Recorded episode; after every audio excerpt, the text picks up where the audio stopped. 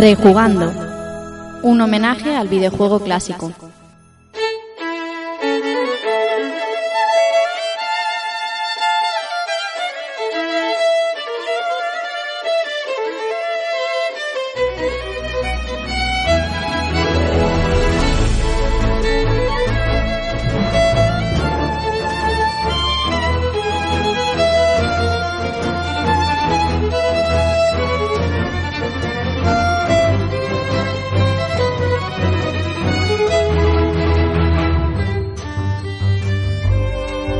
Todos amigos y amigas, sed bienvenidos a un nuevo episodio de Rejugando y recibid un saludo de quien os habla, Rafa Valencia. Tras nuestro periplo por retroconsolas y Elche Juega, del que vamos a dar una breve cuenta en, en el principio de nuestro programa, volvemos, volvemos con una compañía que no ha estado nunca por aquí, y vaya tela, 15 programas con este 16 y todavía no ha estado por aquí, eh, ya tocaba, ya tocaba, nos trae el juego el amigo Antonio Serrano, alias Keco, que repetirá también la semana que viene en dos entregas que van a estar repletas de leches y de mamporros y que esperamos disfrutar mucho. Tenemos invitados que repiten, tenemos invitados que se estrenan y como tenemos muchas, muchas cosas que contar, voy a parar ya de hablar y voy a presentaros a los que van a ser hoy mis compañeros de camino.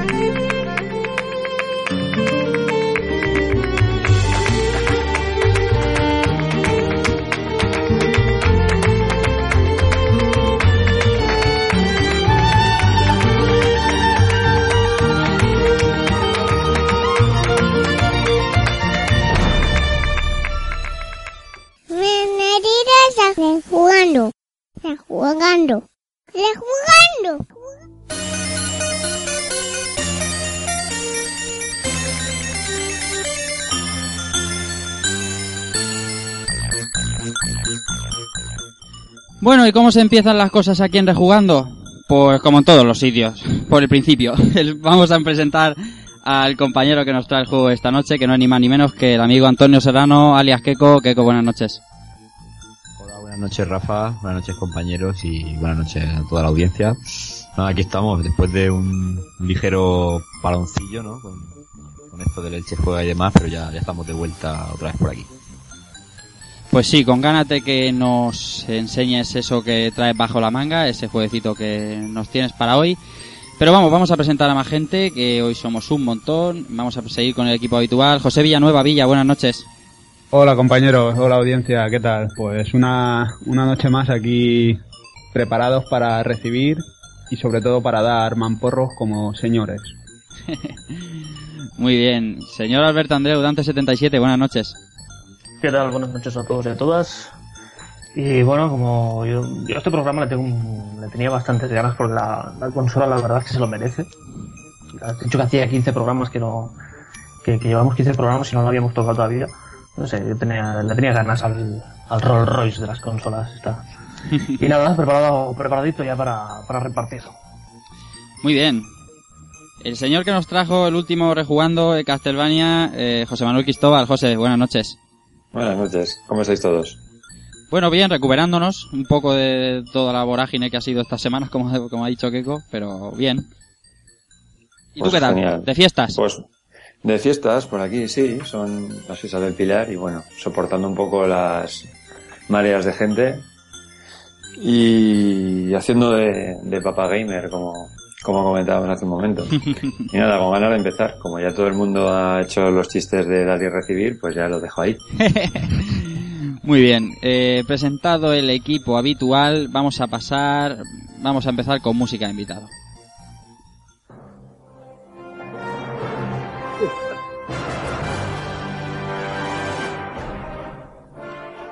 Un héroe para salvar a toda la galaxia.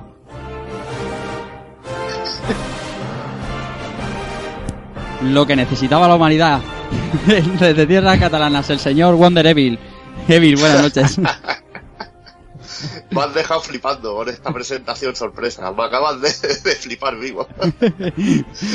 ¿Cómo va la Bueno, cosa? un pla- un placer de nuevo estar con vosotros y ya sabes que en el programa de Salamander Keiko me, me hizo una invitación clara a venir a hablar de, de Real Boat y, y no podía no podía fallar y, y la verdad que muchas ganas de, de empezar a hablar de, de un auténtico juegazo de, de Neo Geo, de un juego de lucha que a mí lo disfruté cosa mala y bueno, que ahora entraremos en detalle. Lo dicho, un placer estar con todos vosotros. Agradecemos el esfuerzo porque sabemos que hoy estás haciendo un esfuerzo para estar aquí con los Sí, sí. amigos de Rejugando. Que mañana tienes un percal importante, pero bueno, nosotros agradecidos. eh, ya te pagaremos como podamos. Da Y- igual, ya nos tomaremos algo por ahí. Sí, señor. Ahora en el Retro Barcelona nos veremos todos. Correcto. y vamos con el segundo invitado que tenemos hoy, que se estrena en Rejugando.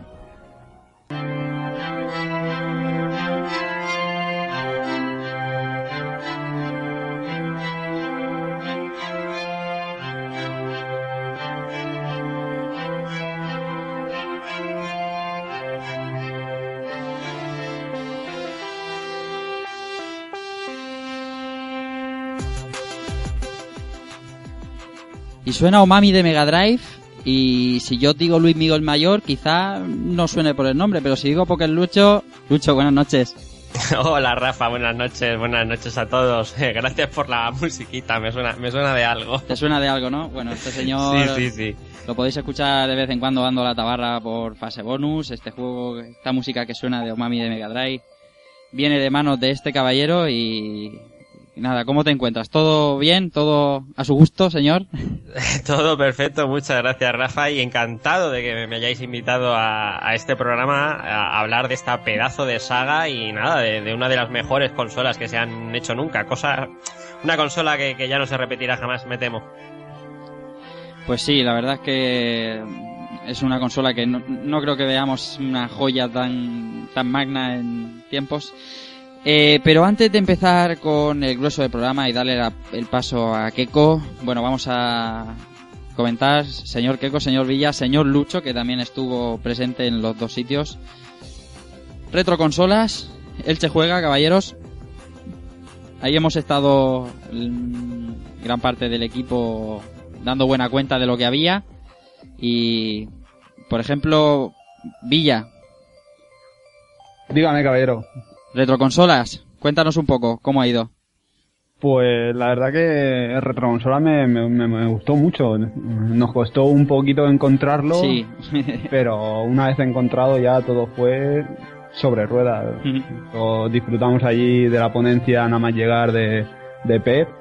Sí, señor, de señor los Pep microordenadores y Sí, señor. vamos, una gozada total. Un evento que monta el señor Pablo Avilés de la organización Exacto. Asupiva. Una exposición de consolas, Lucho, que es la envidia absoluta de todo jugón, ¿eh? Sí, vamos, es que lo que no tenga este hombre es que directamente no existe. Puedes encontrar ahí auténticas maravillas, pero no solo eh, más contemporáneas de los 90, sino que cosas como Magnavox, Sí, sí. Spectrex, cosas ya de, de- de los 70, eh, ha- una brutalidad de, de- de colección o incluso eso, cosas carísimas como podría ser una multimega, Wonder Megas, realmente alucinante la, la exposición y, y- y aconsejo a la gente que si tiene oportunidad de verla en las múltimas, en las múltiples ferias que asiste, que, que no se la pierdan porque vale mucho la pena. Y bueno, Keiko, por la parte de que te toca, él se juega este pasado sábado, 5 de octubre. Pues sí, eh, estuvimos ahí con, con todo el percal que se montó. Eh, hoy, hoy hemos salido en la tele de nuevo. ¿Ah, sí? con- sí, hoy hemos salido ya esa, digamos, grabación documental, digamos, de, de la televisión local de aquí, de Elche. Ah, muy bien. Se, se ha visto un pequeño reportajito de ahí de, de la presentación del evento y de los alrededores y tal. Y nada, y, y decir que, que muy orgullosos con el resultado final, Sí, señor. con problemillas anteriores, durante y posteriores, como pasa en todos lados. Correcto. y, y bueno, que, que la verdad es que mm, a nivel de, de evento y demás creo que quedó muy bien. Y que muchas gracias a, a todos los que asistieron y a todo el equipo que estuvimos allí, haciendo cositas porque fue un trabajo muy muy bonito y, y también agradecer al, al señor al señor Poker Lucho que también estuvo por allí con esas mini recreativas mágicas Sí, señor. Con el COF 98 dándolo todo y muy bien, muy bien, muy contento. Nada, el placer mío por poder ayudar en lo que esté en mi mano, porque os lo currasteis mucho y, y como también parte de visitante, deciros que el evento, un- una maravilla, todo el tema de la gente que se reúne allí, los podcasts que se hicieron, la mesa redonda, fue, fue una pasada. Bueno, hay que decir que evidentemente echamos de menos a los miembros que no estuvisteis, ¿eh? Se- señor Cristóbal, señor Dante, que yo sé que Ya. os hubiera encantado estar, pero bueno, no ha sido Hubiera posible. estado bien, pero la, la distancia y las, las obligaciones era, era, era complicado. era Nah, el año que viene sacamos ahí los rejugan dólares y os venís aquí, eh, pero, Sí, como ya como estaremos nadando entre billetes Exacto. como tío Gilito y monedas, Exactamente. podremos hacer lo que, lo que haga falta. Pues nada, no, solo queríamos eh, dar estos dos pequeños apuntes cortos. Eh, si queréis más info de cómo fue, por ejemplo, el Che Juega, eh, tenéis en iVoox colgados todos los podcasts que se realizaron en directo, Club Vintage, Arcadia, Mesa Redonda. Si queréis darle una oída, por ahí estamos algunos de los que nos encontramos hoy aquí. eh, divagando un poco sobre temas, temas totalmente, totalmente de actualidad.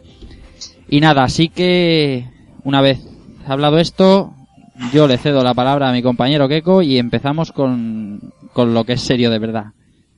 Keko, Pues sí, porque hoy vamos a darle la bienvenida a todos a la ciudad de Southtown, que se prepara para despedir a uno de sus habitantes más ilustres. Las calles se llenan y los puños se cargan de furia. Ajustense la gorra por última vez, porque hoy rejugamos Real Boat Fatal Fury.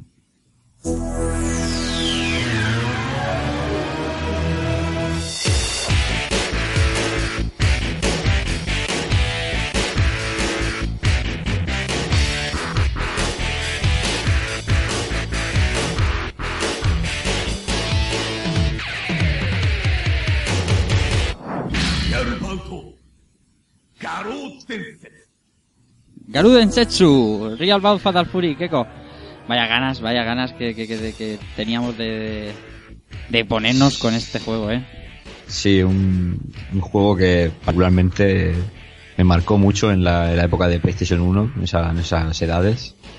Y, y que creo que se, pese a que tiene muchas críticas por algunas partes de, de los fans y de la saga y, y por otro, y otros dicen que lo aman, yo creo que es un juego que, que por lo que significa más que por el juego en sí, eh, yo creo que merece un homenaje clarísimo.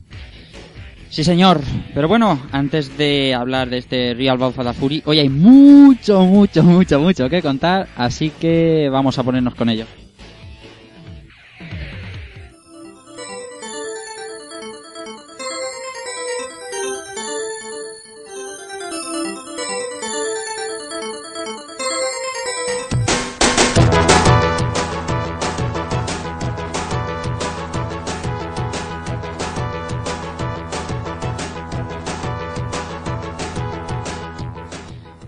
Bueno, Keko, háblanos, háblanos de, de la compañía, la compañía con mayúsculas. Quiero que se me entienda el, la el inciso. La Eh, compañía. La compañía, sí, porque aquí pasa algo, ¿no? Con esta, con esta empresa, como parece que, que hay que tocarla y da un poquito de miedo, pero al final hay que lanzarse con ella y, y darlo todo. Entonces hoy vamos a hacer una primera parte, porque como sabemos que tenemos otro programa más con SNK, Hoy vamos, hoy vamos a tocar los años dorados, ¿no? Desde 1979 hasta el año 95 que aparece este, este Real Bout. Así que bueno, eh, vamos a comenzar ya y diremos que, esta compañía mítica de Osaka se funda en, en 1978 bajo el nombre de Shin Nihon Kikaku Electronic Corps. Que bueno, que la primera parte del nombre se podría traducir como nuevo proyecto japonés. Pero bueno, la verdad es que no, no se estrujaron demasiado la cabeza a la hora de ponerle un nombre a, a la empresa. Y, y eso sí, crearon unas siglas que son, que son míticas ya para, para la historia de los videojuegos. Decir que bueno, no empezaron creando juegos, sino que eran, eran fabricantes de componentes de hardware. Ujú. Eh, Eiichi Kiwasa- Kawasaki eh, era el fundador de, la, de esta leyenda de letras azules. No tardó en fijarse en que había que, que expandirse. sobre todo al comprobar el éxito de otra ilustre empresa, que sería una tal Taito. Que aquí ya, pues, también es, es tema, es tema. Entonces, eh, dicha empresa lanzó al mercado el Space Invaders, que ya todos lo conocemos y que, bueno, sabemos el éxito que cosechó y que provocó la, esa popular anécdota del tema de la, de la escasez de, de monedas de 100 yenes. Sí. Que cre- creo que, algún, que más de una vez lo hemos dicho aquí en, lo hemos contado aquí en Rejugando o alguna que otra vez. Y bueno, estaba claro que con un buen producto se podía traspasar fronteras y llegar a, a una de las cunas del videojuego que eran los Estados Unidos, ¿no? Está claro que si, si pasas esa puerta, pues triunfas en todo el mundo. Eh, así que en SNK se, se pusieron manos a la obra y crearon un título llamado Micon Block, que sirvió de, de rodaje para más tarde competir con los marcianos que, que lideraban aquella época, Space Invaders y Galaga. Entonces, eh, ya en 1979 es el año en el que SNK lanza Ozma Wars, que es un título, digamos, a medio camino entre el Asteroid y el Space Invaders. Y me explico, es por estética y jugabilidad. Pues así un juego en, en blanco y negro y tal, y de matamarcianos. Pero eso sí, de un sonido inaguantable, completamente. O sea, eso, eso es así. Y bueno, y aparecieron más juegos, ¿no? Vendría Safari Rally, en, en 1981 aparecería Sat- Satan of Saturn Fantasy y el que se consideraría el, el primer éxito mundial de la compañía que, que no es otro que Vanguard. Este título es uno de los padres de, de los shooters de naves en el scroll lateral, pero la curiosidad es que lo desarrolló Tose, Sí. pero la- digamos que la primera distribución la llevaría la llevaría SNK. Yo Este- recuerdo este- cuando, cuando, si te recuerdas el de Final Bout, que Evil también estaba. El, el de Final Bout, eh, perdón, el de mm, Buyu Retsuden y Super Butoden, que hablábamos de Tose, de Tose Corporation. Ajá. Me acuerdo que Evil comentó justo lo del Vanguard, que lo realizó para SNK. Sí, efectivamente. Eh, aparte un juego con un scroll muy suave Mm, y realmente muy muy bueno para, para la época. Sí. Y, Y lo- que bueno, curiosa, nosotros ya comentamos también, eh, hicimos un especial de SNK los preaños de Neo Geo y, y la verdad que es un título importante y es curioso ver cómo el, el desarrollador luego de los Butoden ya hacía cositas en arcade eh, tan antiguas. Es bastante curioso. Sí, señor. Bueno, eh, este juego digamos que le abrió las puertas a SNK tanto en Estados Unidos como en ciertos puntos de Europa. Y en 1981 SNK ya abre su primera filial en América, con la idea de, de crear y desarrollar sus títulos directamente allí. Y gracias al éxito de, de los juegos que lanzaban, pues consiguieron vender muchísimas licencias a grupos desarrolladores que, que pudieran portarlo a otros sistemas de la época como solían ser pues el ZX Spectrum, el Amstrad y, y otros muchos. Eh, gracias a esto consiguen abrir su segunda filial en la que, en la que digamos se dedicaron a, a crear juegos solamente para consolas, llegando a, a sacar juegos mm, exclusivos para la, la NES, como Baseball Stars o, o Crystalis, Crystalis, perdón. Y bueno, decir que, que, y esto no se le escapa a nadie, la, la historia de esta compañía es muy extensa y, y daría para un programa o varios. De hecho, el señor Evil, como ha dicho, hicieron un, un grandísimo programa sobre esta compañía Enorme programa, recomendadísimo. y ahí se queda todo muy, muy claro. Así que bueno, vamos a aligerar un poco y nada, decir que, que SNK se afianza en el mercado con, con unas cuentas claras y saneadas sobre, sobre todo si tenemos en cuenta la crisis por la que pasó el, el sector de, de los videojuegos en el, en el 83, Ujú. sobre todo en los formatos caseros, mientras que nuestra compañía se centraba en el, en el estabilizado mercado de los arcades, ¿no? Con, con grandísimos juegos que comentaremos ahora más adelante. Bueno, eh, el caso es que los arcades también tenían un coste alto y SNK decidió, digamos, innovar creando una placa capaz de cambiar de juego sin tener que crearse un mueble específico para cada uno. Vía típica y, y muy cara, que era lo que se solía hacer y que, por ejemplo, le podía pasar a, Capcom con, con la gran CPS-1. Ujú. Se pusieron en contacto con Alpha Densi, que más tarde sería ADK, responsable de algunos juegos como, como el World Heroes, y se crearía la, capa, la placa capaz de, de mover todo este tema. Y aquí pues son las, vamos, las míticas MVS y la AES. Que yo quiero que expliquéis un poquito el significado de, de estas siglas Que me lo preguntaba esta semana mi amigo Villa y yo quiero que se quede, que se quede clarito. Eh, bueno, eh, Lucho, tú, por ejemplo tú, lo tienes mamá. Sí, el- las siglas de MVS vienen de Multivideo System. Viene porque querían también hacer eso, una especie de consolizar los arcades, que se pudieran cambiar los juegos fácilmente, pero aparte, para aprovechar el tema del coste, en la misma placa poder meter varios juegos. Y entonces, pues lo de Multivideo System pff, pudiendo ser incluso de hasta seis cartuchos a la vez. Y entonces en un mismo mueble tú imagínate eso tener seis juegos distintos. Eso para el operador le venía genial sin tener que hacer nada. Ya tenía los juegos dentro y desde tu fuera metías un crédito elegías el juego y, y a jugar. Eso en su día fue una auténtica una auténtica revolución. Y luego la, la AES, pues básicamente es lo mismo, exactamente igual, pero para el mercado doméstico. Al principio eran de alquiler, no estaban pensadas para la venta. Se, también las tenían en los hoteles estos famosos japoneses donde van las parejitas a hacer guarrerías. Ajá. Pues hacían guarrerías y luego tenían una partidita a la Neo Geo Lo suyo, lo to- total.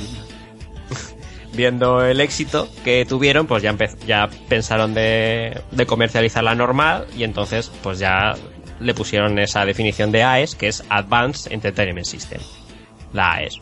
Pero vamos, básicamente el hardware es exacto en, en las dos. Cambia la forma de los cartuchos y es que los, el pinout está colocado de forma distinta. Vamos, los cartuchos no son intercambiables. Son exactamente las mismas ROMs, pero no son los cartuchos son, no son compatibles.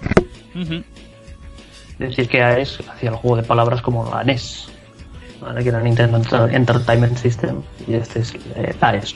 Y este juego de palabras. Avanzado. Sí, sí, sí. sí. Exacto. Pero yo creo que esto es muy importante, porque en aquel momento cambiar una placa recreativa era realmente costoso y daba faena. Sí, y que te llegara un técnico y que simplemente cambiara un cartuchito, la verdad es que era muy revolucionario y a nivel económico muy bueno para el negocio de los arcades. Yo creo que fue una- el acierto máximo de, de SNK en este aspecto.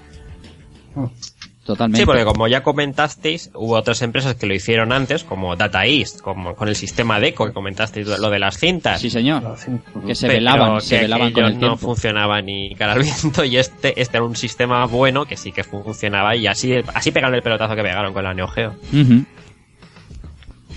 Bueno, Keiko, Bueno, más Yo cosas. creo que se ha, se ha quedado claro, ¿no? Sí, Más yo creo que sí. Bueno, lo que sí está claro es que estas siglas ya forman parte de la historia de los videojuegos, eso, eso es así de claro. Y esto no quería decir otra cosa que, la Neo Geo se estaba gestando de una u otra forma, ¿no? Eh, SNK pretendía, digamos, consolidar los arcades, de ahí el sistema de cambio de placa o juego, y más tarde el, desarrollo y traspaso de las máquinas recreativas a consola, creando la consola arcade o el Rolls Royce, como decía el amigo Dante, de las propias consolas, la mencionada Neo Geo. Mucho, mucha gente la, la conoce hoy en Neo Geo y te dice, eso es una consola. Pero digamos que, que este nombre tuvo su origen en el sistema de las placas recreativas o a la hora de desarrollarlas al menos. Pero bueno, lo que es la consola aparecería el, el 1 de julio de, de 1991. Y como he dicho antes, esta compañía lleva muchísima historia detrás, pero al final lo que nos quedan son sus juegos como legado y, y recuerdo colectivo con lo que es mejor por ahora, no andar demasiado, demasiado más y comentar un poco lo- los verdaderos motivos del éxito de SNK, que, que son sus lanzamientos, no todos porque abarcaría demasiado, pero sí una lista de, de clásicos. Y bueno, yo sé que aquí ahora más de uno se, se va a echar las manos al pantalón, tranquilidad.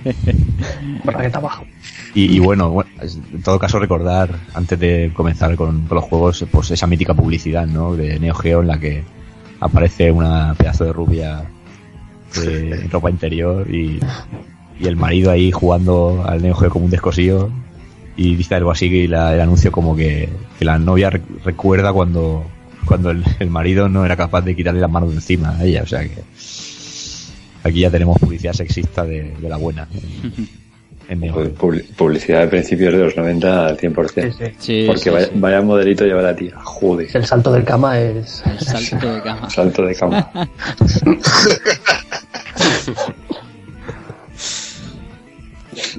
Es magra, es magra. Sí, señor. Tío, porque te- pa- parece que tienen el joystick, pero yo creo que tiene otra cosa en la mano, pero bueno. La postura no es muy, muy de jugar, yo creo. Y encima si ves la pantalla de la tele te puedes hacer hasta una idea y todo. Eso, eso. es verdad. Es verdad. Madre mía. Madre mía. Bueno, Keiko. Bueno, Ahora- yo aquí digo que aquí se empieza a saltar cada uno con lo primero que se le ocurra. Yo he hecho una pequeña lista de, de algunos juegos, pero aquí, bueno, cada uno salte. Yo voy a comenzar por el Beast Buster, Ujú. que era un, era un juego de, en plan, shoot, shoot em up sobre raíles, ¿no? Que Está de moda decir ahora. Y que tocaba la temática de monstruos y zombies, podríamos decir que sería el precursor de The House of the Dead, por ejemplo. Luego, pues tenemos más juegos. Tenemos el Guerrilla War, que fue este, este título que tuvo la polémica de- del tema del Che Guevara, porque es el nombre original del juego era Guevara y, y se tuvo que cambiar y tal. Y fue uno de los cartuchos a día de hoy, incluso uno de los más buscados para NES. Está el arcade, pero luego también está la versión de NES que es muy, muy buscada. Luego tenemos también el Ikari Warriors, que, que aquí hay que resaltar, era un, era un juego estilo comando, eh, vista cenital y, y a cargarse a todo lo que se mueva por pantalla, de- con temática militar. Y aquí hay que resaltar que aparecían ya Ralph y Clark de, de la saga KOF y ya empezamos a meter a KOF por aquí en el programa. O sea que, cuidadito. Y, y- y destacar los joysticks rotativos que tenían estos juegos. Sí, señor. O sea, que era como Sí, una sí. bola el joystick. Era Sí, bastante curioso. Y, Y, y lo la, usaron fu- mucho para muchos juegos de, de este tipo. Hicieron varios. sí, y la fumada que se pegaron para hacer la segunda parte. Porque, jo, vaya, vaya cambio de, de todo. Eh, Sí. y Gary Barrios que está eh, vamos, ambientado en la selva y de repente en la segunda parte del juego estás en la... Bueno, es en el espacio, en una especie de planeta absurdo que te atacan como demonios. No sé. Súper raro. Sí, de hecho creo que hay una entrega que creo que la tercera parte solo solo es de es como un beat'em up pero desde cenital ya no usan ni armas o Sí, Bueno. sí, sí. El, Ic- el Ikari 3. Y la verdad que es una máquina muy espectacular. de Ah. ver. Bueno luego títulos. tendríamos otro que es con palabras mayores como Art of Fighting Art of que aquí Fight. ya el, el, el- el cardado de pelo que lleva Río eso ya es legendario Uno de los Y bueno. grandes, sí señor, madre mía. Art of Fighting. Es el juego mítico, tío. ¿A quién no le han ganado con una patada del todo rapera, tío? Sí, sí. Es la, es la sublimación absoluta del concepto de Zoom. A mí me impresionó un montón la primera vez Acabas que la de decir una de las mejores cosas de la Neo Geo, que era lo del zoom, tío. Sí, macho. Esa máquina es que era lo que decíais, era un Rolls Royce, tío, y, y ni siquiera se pudo hacer una conversión decente hasta las consolas de 32 bits. Y les costaba un montón, porque no tenían la memoria de, de vídeo suficiente. O sea que ese era una máquina construida para verdaderamente para demoler. Y tenía cosas incluso que, que por ejemplo, la placa CPS2 no podía hacer el zoom de la Neo Geo. Solo hasta la CPS3 no pudo hacer un zoom Capcom en, en sus juegos tan buenos. Bueno, era mucho, era mejor porque la CPS3 ya era una cosa avanzada, pero realmente es increíble que, que este hardware aguantara tanto tiempo. La verdad es que cuando apareció Art of Fighting en los arcades, el impacto fue brutal. Porque Ah, te, ponerte delante de una pantalla tocha y que te pegue un zoom hasta escalarte los personajes de casi ocupando el total, sobre todo cuando hacías uno de los movimientos especiales, vale, los dos personajes solo y todo lo que queramos decir, pero es que era, vamos, espectacular, es decir, muy, muy poco. hombre, ver al, La, de- al- la al- deformación de, la- de las caras también. Que se iba marcando las caras. y Sí. Las hostias que iban dando, sí, les iban dando el personaje. Era una máquina brutal con esos pedazos de sprites y los y el sonido, tío, el sonido del Thunder Chuken de bolos, tío, es que es brutal. Qué locura. Ay, yo ver al, al Robert García levantando al, al contrario a base de patadas Eso es brutal, ese golpe es brutal. Eso es increíble. Yo me hacía polvo en arcade, en arcade me hacía polvo con ese, con ese, con ese golpe. Este va a caer seguro, ¿no? Lo tenéis claro, más pronto más tarde. Sí, sí, sí. Pero Art of Fight va a Sí, sí, caer sí. seguro. Se lo merece. ya, Pero- ya te lo digo yo Ya, te lo, ya me lo dice el tío de las hostias. más títulos, Keiko. Bueno, pues seguimos con, con más palos y tenemos el, como hemos comentado antes, el, el Ball Héroes, que digamos que a lo mejor no es puramente SNK, pero, pero es un símbolo, ¿no? De, de la compañía también.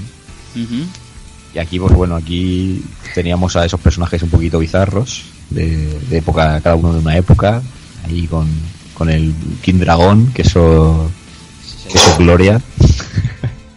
Fue el primer Bruce Lee de, de- de estos de tanque que se empezó a poner en, en los videojuegos, ahí uno de los primeros imitadores. Y yo siempre recordaré al mítico ninja rojo Fuma, ahí con, Fuma. Guau. con la estrellaca y al Rasputin. Sí, Sí, sí, sí. Rasputin es Rasputin, tío. ¿Tú qué me dices, Evil, de- de- del especial del Rasputin, del bolero? El Rasputin es muy peligroso, tío. Hay que vigilar la viola, espalda. tío. Un especial que te viola no, no es nada sano, tío. Pero te viola en un, ro- en un rosal, que eso cuidadito. Sí, en una cama hecho de rosas, tío. Es muy romántico. Sí, Te lo hacen con cariño. Bueno, tenemos más juegos como Androdunos, Ujú. eh, este también es otro mítico shooter de navecitas. Eh, el Super Side Kicks, Sí, señor. otro, otro de los que hemos mencionado mil y una veces. Sí, señor. Qué bueno. El, bueno, tenía, Rafa, sí. No, no, digo que, que bueno, el Super Sidekick, que hemos hablado un par de veces aquí, porque cada vez que se cuela es tan bueno que, que, que, que, siempre hay algo que, que decir, ¿no? Hay un buf, qué guapo, o algo así, ¿no? Para mí lástima de tercera parte, pero bueno. Bueno, pero bueno, ¿qué vamos a Es hacer? que lo- es lo que- es lo Quédate que con pasa. lo bueno. Luego tendríamos el, el Street Smart, que es el, una especie de un beat'em más un poco bizarro. Que bueno, eh, las malas lenguas o, la rumorología dice que podría tratarse de una especie de, historia con, con Takuma, Sakazaki de Art Fighting y, y el Jeff Bogart, que es el que son los padres de es el padre de los personajes de Fatal Fury. Bueno, esto si vemos los personajes, pues hombre, puedes decir a día de hoy, eh, podría ser, ¿no? Pero esto era un juego aparte. Y eso sí, sí que comparte una canción con, con el Fatal Fury 1.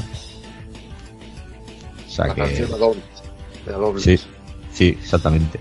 Entonces, bueno, eh, visto desde un punto de vista romántico, pues o- ojalá fuera así, ¿no? Del tema de una especie de precuela de la saga, pero bueno, eso es una cosa que se dice y está ahí. Eh, luego tenemos para mí el, el, el único juego de golf que jugaré en mi vida. Y es el, el Neo Turf Master. Juegazo. Sí, esto es, esto es clarísimo. Fue un titulaco. Yo creo que de las primeras veces que probé el emulador de, de Neo Geo fue el que más horas le eché. Yo, yo qué sé, o sea, unos vicios de este juego bastante brutales. ¿eh? Es, es que no sé qué tiene este juego, la verdad. Es un No juego de sé, golf. Sí, sí, pero es el, el, to- el toque arcade este que tiene de, no sé, la facilidad, el- no sé qué, no sé qué decirte, pero Hombre, y, la- y las voces que tiene, el on the green ese, eso es legendario ya, Mm. cuando, Sí, cuando la cuela. Sí, señor. Y bueno, yo por lo menos para terminar la lista que yo he hecho he puesto el Prehistoric Isle, este juego mítico de los dinosaurios ahí, aviones y demás. Y yo no sé, estoy antes de, de seguir con el siguiente bloque, si alguno tiene alguna joyita que quiere resaltar. Yo, yo tengo un par de un par de cartuchos, porque yo fui de los que te- tuvo la Neo Geo en, en su momento. Entonces solo tuve dos juegos, porque la verdad es que eran, eran precios desorbitados. Y, y precisamente en Zaragoza había una tienda que lo que los cambiaba. Y mi familia, bueno, tengo familia en Zaragoza, y entonces yo le mandaba el cartucho a mi, a mi tía y mi- ella me lo cambiaba, ¿no? Pagabas no sé cuánto y me cambiaba el cartucho. Ujú. Total, que el- los dos juegos que, que tuve fue el, el Crossed Sword, no sé si, si lo conocéis. Sí, sí. El de, que básicamente es una. Tú llevas, es la sombra, ¿vale? Y llevabas una- un caballero con una espada. Era ambientado así en, en la Edad Media y tal. Y bueno, te iban viniendo monstruos y tú vas pegando el espadazo y, y esquivando con el escudo. Y luego la Alpha Mission 2, que también le eché, le eché muchas horas y. y son los dos únicos. No me he pasado ninguno de los dos porque son chungos de cojones. Pero le tengo, les tengo muchos cariños, ¿no? mucho cariño a estos dos cartuchitos. Más títulos. Eh, Y eh, el Metal Slug, claro, el- Claro, el clásico eh, Metal Slug, ¿no? Pero bueno. eh, Lucho, ¿algún título a remarcar para ti en SNK? Hombre, la saga King of Fighters como para no descartar, para bueno, no claro, se da destacarla por- en Neo Geo, claro. Efectivamente, se da por, se da por, por, por entendido, ¿no? Que, Claro, pues eh, eh, para no decir juegos de lucha, pues tendríamos de shooters muy chulos, eh, Pulstar, Sí. Blazing Star, Los Aero Fighter, el 2. los Aero Fighters 2, Sí, sí. mitiquísimo, Las Resort. las También, Resort guapo. también, ahí que se veía mucho, mucho R-Type por ahí, mucha influencia. Eh, los Shock Troopers también estaban muy, muy divertidos. Es que pa- parece que no, pero la consola sí que tenía bastantes cosas aparte de, de- de juegos de lucha. Sí, sí. Tal vez no destaque tanto como una CPS-1, pero ah, de haber sí, sí que había. Sí, excepto Beaten Up, tenía de todo. Alguno hay. Alguno había, alguno había. Goku. Sengoku Yo le eché mu- 2 yo le eché muchas horas al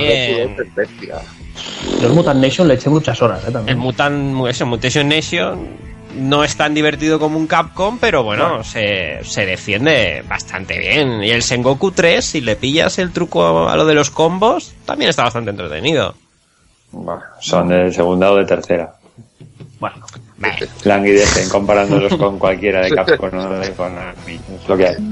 Y me pena, la verdad, porque es mi género preferido, pero es cierto que los que había en Neo Geo eran bastante poco agraciados, por decirlo de alguna forma. Sí, técnicamente están bien, pero tal vez la jugabilidad no estaba tan, tan bien como en Capcom o- en Konami. Bueno, aprovecho para, para presentar que se incorpora el amigo Israel Salinas. Buenas noches. bueno, así dice. Bueno, parece que tiene algún problema con el micro, se está peleando o algo, en cualquier momento lo tenemos por aquí. Eh, quería decir, eh, estamos, eh, hay un título que va a tratar Evil, y lo sé a ciencia cierta, en el próximo Retropool Podcast, Sí, sí. que está aquí también es- es y es otro de los de los de... los mía, potentes, que es Samurai Soul, Samurai Señor. Spirit. Samurai Shodown, Pues brutal. Y, y también incluyendo en eso las Blade. Tampoco nos debemos olvidar de Windjammers, que es vicio en estado puro. Sí, sí, sí. Eh, Spin Master, otro juego de Data EA, de, de acción y plataformas, que bebe de Joan Mac. Sí, sí. Y, y, bueno, hay, hay eh, titulillos así que yo encuentro la mar de, la mar de interesantes. Sí, sí. Yo así Así del- recuerdo. También recuerdo mucho lo, lo espectacular que era el, el Magician Lore, sobre todo a nivel musical, que era muy espectacular el juego. Primera y segunda increíbles. Eh, luego jugarlo era un juego duro, luego lo probabas dices, hostia, eh, es durillo, difícil, pero la verdad que, que de los primeros también era muy, estaba muy bien.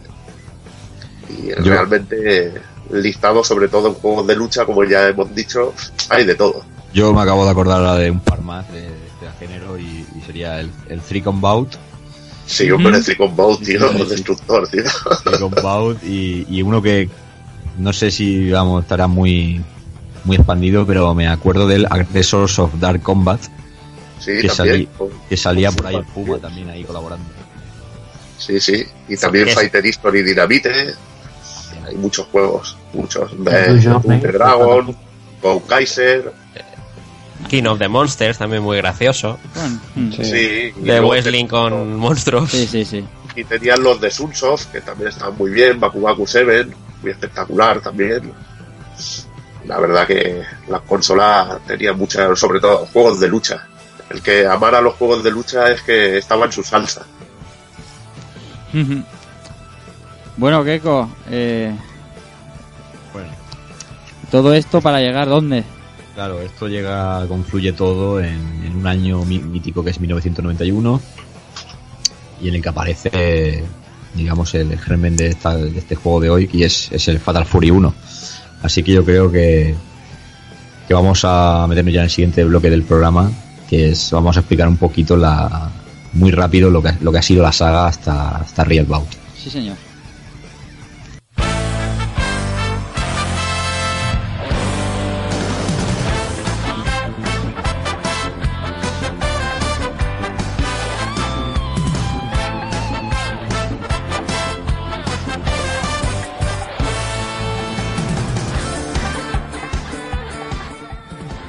Confluye en Fatal Fury, pero antes de hablar de Fatal Fury, ahora sí, Ice, ahora sí que te escuchamos. Buenas noches. Buenas noches, compañeros, ¿cómo estamos? Pues nada, con ganas de tenerte por aquí y de escucharte y de escucharte como es debido. Todo bien, ¿no? Sí, sí, perfectamente. Aquí a ver si le damos caña a este Fatal Fury. Seguro. Bueno, Keiko, ¿qué suena? Bueno, suena, pues suena gallina de piel, suena eh, uno de los temas de inicio de, de la película de Fatal Fury. Entonces, que nos viene muy bien para presentar el, digamos, los orígenes de la saga, porque antes de Real Bout hay que, hay que pegarse un paseo por, por esta franquicia. Sí, señor. Y bueno, y como hay que comenzar por el principio, comenzaremos por, por Fatal Fury y decir a todos los miembros del equipo que cualquier cosa que se les venga a la cabeza que la suelten, porque esto también tiene cola. Eso es que- peligroso, ¿eh? Ya lo sabes. Sí, sí, peligrosísimo, pero es la vida. Sí, señor. Así que, bueno, eh, Fatal Fury nace como, como otro juego del, tanto juego de lucha de la época debido a- al al enorme éxito e influencia del, del legendario y mítico Street Fighter 2 de Capcom. Y si yo no digo la palabra Street Fighter 2 en un programa, me pega algo. Es verdad. Eso, eso es así. Y bueno, eh, en un principio SNK, digamos que era una más de las que se subía al carro de los Fighting Games, por lo menos a priori, ya que, pese a los intentos de la competencia, SNK dejó claras sus intenciones de competir cara a cara con el monstruo de Capcom. Y para ello tenían en su equipo a Takashi Nishiyama, que es el, digamos, creador o diseñador del primer Street Fighter, de Street Fighter 1 y digamos que planteó un juego de lucha con, con las virtudes que hicieron grande Street Fighter 2, con nuevas ideas, con más golpes por personaje y con diseños que no fueran, digamos, clones de Ryu y Ken. Y todo eso en un tiempo récord. Porque creo que, si no me equivoco, fue cosa de menos de un año o en un año justo para poder competir en condiciones. Y, y bueno, a primera vista dices, este juego lo parte, ¿no? Y dices, y claro, sí, pero no. Porque el juego se lanzó muy rápido y, y digamos que a día de hoy arrastra losas y mermas jugables que, que se corrigieron en, en, en Fatal Fury 2. Eh, Entonces, te quería bueno. comentar una cosa, Keiko, perdona. Sí, sí, sí, sí. sobre que entró para crear Street Fighter 1, pero ¿sabéis de dónde venía este hombre? Es que hay una entrevista muy interesante en Up eh, con este señor, que bueno, es el presidente de DIMS, no sé si lo, te- lo comentarás después, que hicieron, bueno, es el presidente de la compañía que ha hecho Street Fighter 4, y, y este hombre estaba en Irem en 1900, antes de entrar a trabajar en el Street Fighter 1, estaba en Irem donde hizo un juego que se llama Spartan X, Kung Fu Master. Correcto. Que, es un, un señor con mucha carrera y que, bueno, empezó con los Fatal Fury, en compañía también de otro, otro personaje importante, Hiroshi Matsumoto, eh, que se convertirían en los dos grandes productores en sí de los juegos de SNK. Decir que mucha importancia a este hombre y que gran parte de, del personal que había en Capcom y en la SNK de la época dorada están ahora en DIMS creando estas cosas, estos Street Fighter 4 y esperemos que muchos más juegos de lucha que, que podamos disfrutar. Mm, madre mía, Rafa, yo estoy enamorado de este hombre. Yo tenía, Del- tenía del- constancia, tenía constancia, pero sabía que Evil estaba ahí a... a- Pero estoy enamorado del Evil, no del. Sí, sí, del ya, ya lo sé, ya lo sé. El otro, el otro es japonés. Eso es. Correcto. Aunque hay que decir que, que el, Al- el señor Albert Andreu también quería comentar este hecho. Que quede constancia Sí, no, que, lo que- lo Yo- es que había. Somos Dante, lo siento, tío. No, no, pasa nada. Preci- Precisamente me la, me la leí pra- preparando para el programa y tal. Y me me resultó curioso, ¿no? Que el, que el creador de, del, del- del primer Street Fighter, ¿no? Siempre dice eso, ¿no? Que el, que el Fatal Fury para él es el de Street- su Street Fighter 2, ¿no?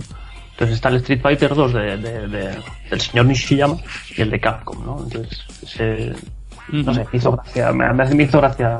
La entrevista está muy interesante, ¿eh? Y, y descubres cosas de, de, de- de estos personajes, ¿no? Que empiezan, empiezan una compañía, pasan a otra y al final acaban todos en el mismo mundillo, porque como dices, están en Dips ahora haciendo los Street Fighter 4, los Cross Tekken y, y todos estos de ahora, ¿no?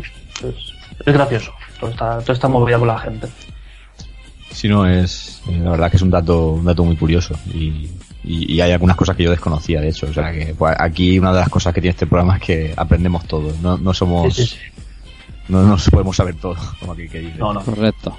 Bueno, Fatal Fury, comentaros que eh, tenía cosas muy innovadoras, ¿no? Tenía el, el tema de del plano eh, más, más profundo, o, sea, hacia hacia dentro de la pantalla o hacia afuera, que a nosotros, que eso la verdad es que daba como una especie de sensación de 3D un poco extraña. Y que después ya se puliría mejor. O por ejemplo teníamos la incursión del, del tema de Dramatic Battle que luego se, se incluiría en los Street Fighter, ¿no? Eh, aquí podíamos pelear, por ejemplo, Andy y Terry contra otro rival. O sea, eso es así. Y Ice, ¿qué me querías comentar? No, no, que esta innovación, ¿no?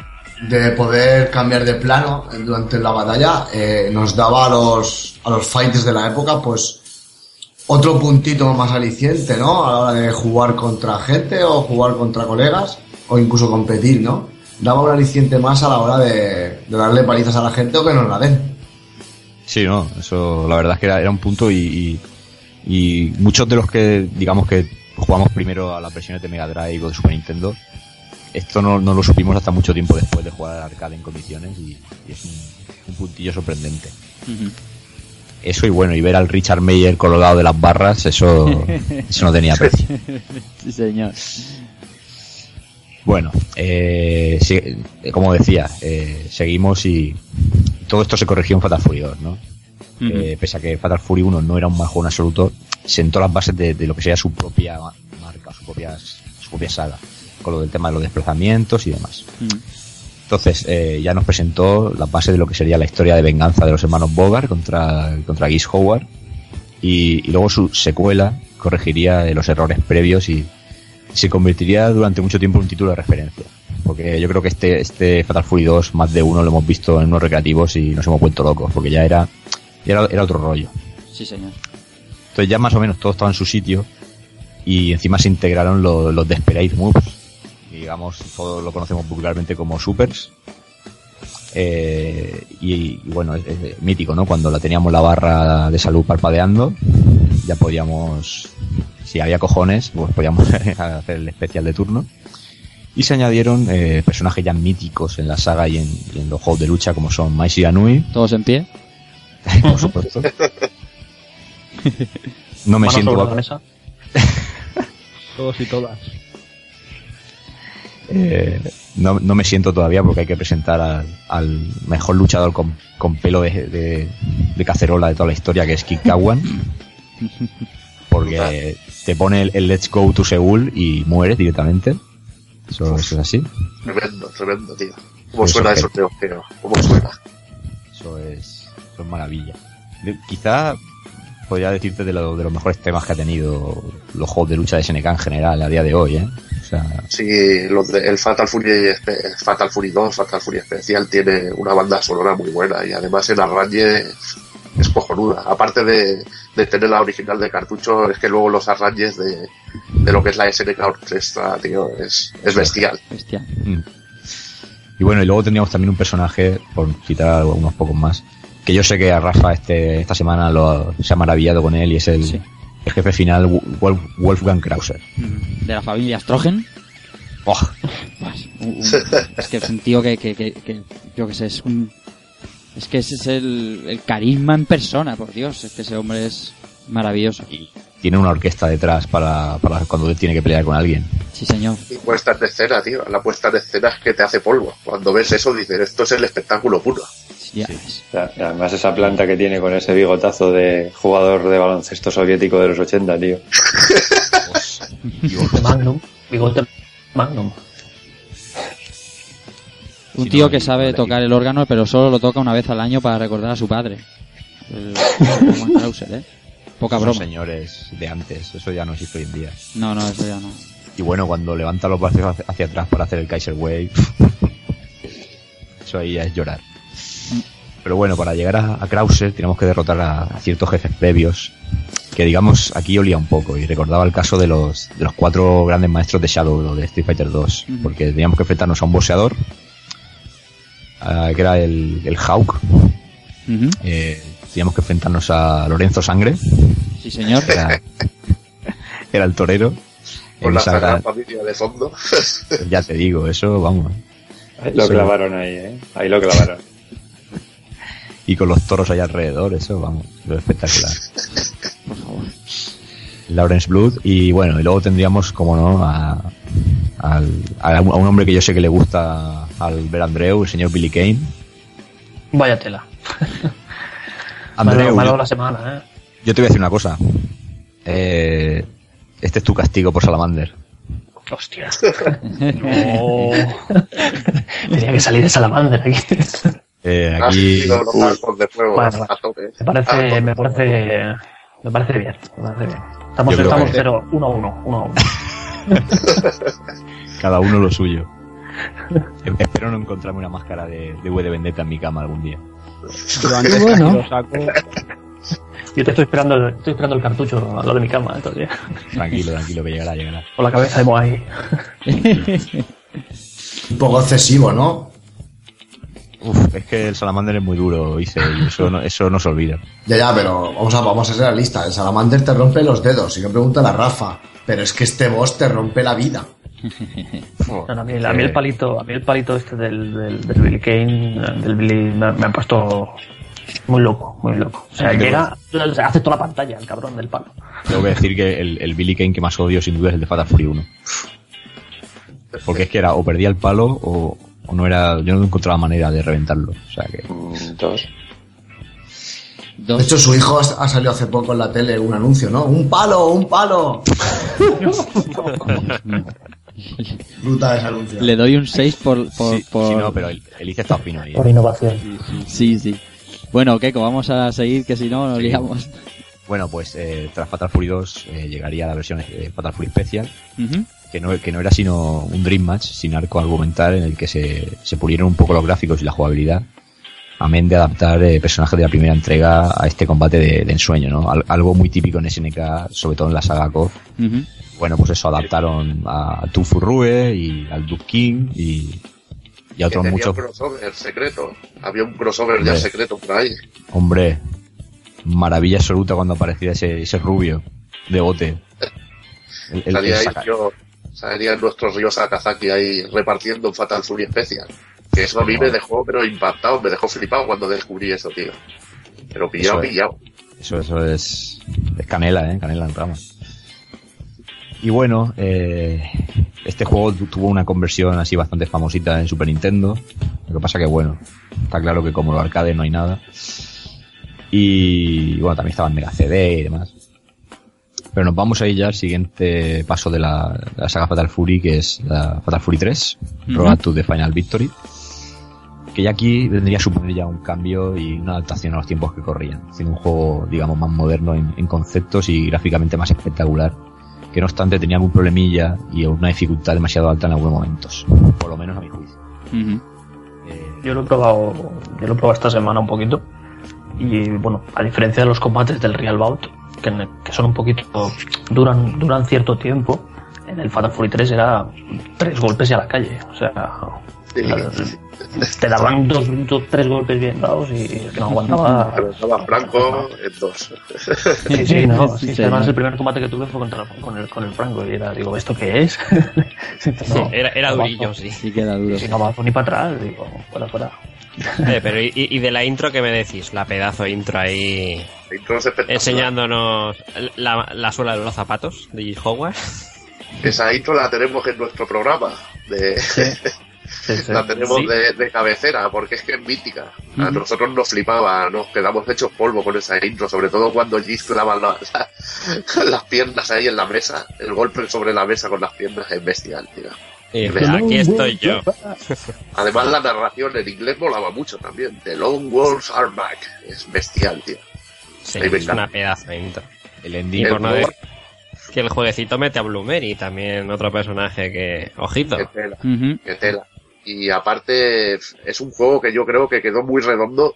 Quizá la jugabilidad le quedó haberla pulido más, pero lo que es historia, la música es, al igual que Keiko, con Keiko hemos hablado antes, que la del Fatal Fury Special era bestial, para mí el Fatal Fury 3 es el que tiene la mejor música de todos. Sí. Y sobre todo Sí. si es en arranque, es ya la, la puta hostia. Es una animalada. Tiene por lo menos temas buenísimos. Vosotros que le habéis dado más, gráficamente está mejor este, el, el 3, que el, que, el, que el Real Bout. Porque lo poco que jugué, yo vi los escenarios, no sé, o más detallados o más coloridos. Los o- escenarios son buenísimos. Desde el- un salto de calidad del 2 a es- al 3 increíble. Y yo te diría que mejores los del 3 que los del Real Bout, que los encuentro un poco, un poco peor. Los personajes no. Pero lo que es eh, incluso el mimo, general de encuentros entre personajes y tal, en el 3 se pegaron un currazo enorme. Aparte estaba lleno de detallitos, la, la pantalla de, de Yoe Higashi con el con el puching, bueno, con la, lo que sería el saco con la con el, con el bueno, con el kimono de, de G. Howard, era muy cachondo. Y habían, Sí. habían, se colaban personajes de fondo. Hay un escenario que es el del Pau Pau Café, creo, que está por ahí el Kyo y el Sieken Show por ahí viendo el combate a lo lejos. Y tenía, Sí. tenía el efecto este de cuando lo vencías por KO, y, pero que estaba el personaje, digamos, en uno de estos, de estos planos distintos, el, el, el personaje se, se tiraba hacia la pantalla y lo veíamos de cerca. Sí, una Un especie de zoom muy Sí. chulo. Mm. Es el juego que cambia el estilo, como bien pasaría luego con Capcom al Street Fighter Alpha, al Dark Stalkers, a X-Men, pues este Claro juego es- cambiaba los sprites en, en SNK. Yo me acuerdo que, eh, perdona, me acuerdo sobre todo Sí. que estaba en, la- en los recreativos, eh, que fuimos a, ahí al, al Apolo, famoso Apolo de Barcelona, y coincidió que nos pusieron el Fatal Fury 3 y el X-Men de Capcom, tío. O sea que flipamos, Buah, pero cosa mala. Madre mía. Menudo dos. Pues, un cambio bestial, tío. Hombre, una, cosa el que, 3. Una, una cosa que comentaremos después y, y que es cierto es que Fatal Fury siempre, digamos, ido al son de. o siempre se ha fijado con Street Fighter y siempre que uno ha cambiado, el otro también lo ha hecho. Y, y es que esta lo podemos ver en el Garou que salió Street Fighter 3 y Garou lo sacaron ahí en plan ya súper detallado Sí. y demás. Es Yo creo que Team este- Strike y Garou son muy, tienen una competencia por ser el mejor juego, así de lucha. Sí, de lucha callejera, o por lo menos de estética, porque vamos.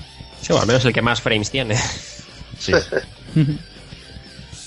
No, pero también destacar que, que este Fatal Fury 3 también parece que se hizo desde cero, o sea, como pasó del 1 al 2, del 2 al 3, cosa que Capcom le cuesta bastante. SNK Sí, que lo hacía mucho. Eso es que lo que yo admiro de SNK sin duda es eso, que, que una secuela es una secuela. Y no es un verdad. refrito, no es un refrito, eso es lo que pasa. Eso es, eso es verdad. Sí. Entonces, bueno, para acabar con este Fatal Fury 3, que luego ahora vamos a andar en la historia, que yo seguro que, que, que vais, a, vais a comentar cositas. Pues bueno, decir que era reseñable, reseñable el regreso de, de Geese Howard entre los muertos, por decirlo así. Y bueno, llegaría a 1995 y con él eh, el Real Bowl Fatal Fury, pero antes hay que ponerse en situación.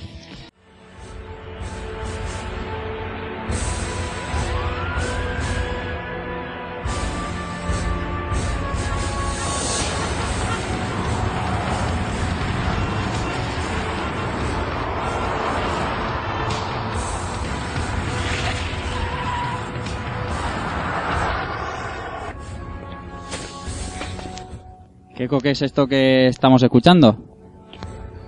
Bueno, pues esto es el- la magnífica intro que tenía la versión de PlayStation de, de Fatal Fury Wild Ambition, donde se relata de una manera increíble como si fuera una película eh, lo que os vamos a contar ahora, ¿no? Porque ahora ha llegado el momento de, de conocer los, los antecedentes de los hermanos Bogart, ¿no? Y conocer un poquito el, el argumento de la saga, que yo especialmente es lo que más me gusta de esta, de esta serie de juegos. Y yo creo que aquí también los compañeros se van a emocionar un poco. De hecho, por ejemplo, al señor Villa lo hemos enganchado esta semana a la saga con, con haciéndole conocer un poquito la historia. Y pese a que no son historias, digamos, muy muy originales en demasía, por decirlo así, sí que es una historia de, de- drama, de, mafias y cosas así, y mezclado con artes marciales que, sin duda tiene su, su éxito en la relación entre personajes y, es, es para mí es, es genial. A mí a veces me gusta incluso más que la de King of Fighter, pero bueno, es, es depende cómo se mire. Entonces, bueno, eh, Fatal Fury 1 las- nos sitúa en Southtown, ciudad ficticia, que esta ya es leyenda también de, de SNK, Totalmente. que es un lugar casi de perdición, ¿no? Es el lugar en que se convoca a los luchadores de todo el mundo que se atrevan a asistir al, al King of the Fighter, porque si no recuerdo mal, en el primer Fatal Fury cambiaban un poco el nombre y era el King of the Fighters. Y es el torneo organizado por el, por el magnate del crimen y dueño de la ciudad, que no es otro que Gis Howard. Allí aparecen los hermanos Terry y Andy Bogart, ayudados por, por el luchador de kickboxing eh, Joe Higashi, eh, buscando venganza por la muerte de- del padre de los, de Bogart a manos de, de Gis Howard. Años atrás se prometieron entrenar y juntarse de nuevo en esta ciudad para acabar con él. El torneo efectivamente se salda con la, con la muerte de Gis lanzándolo por su, por su propia azotea, en la, la Gis Tower.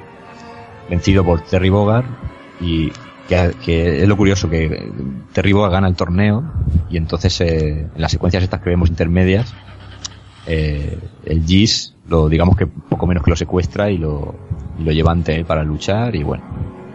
Luego pues podemos comentar la anécdota esta de que cuando nos cargábamos al Gis Howard y moría había una especie de error en el que ponía que Gis Howard había muerto en el en el hospital en el año creo que ponía 1912 1912, sí, sí, sí, sí.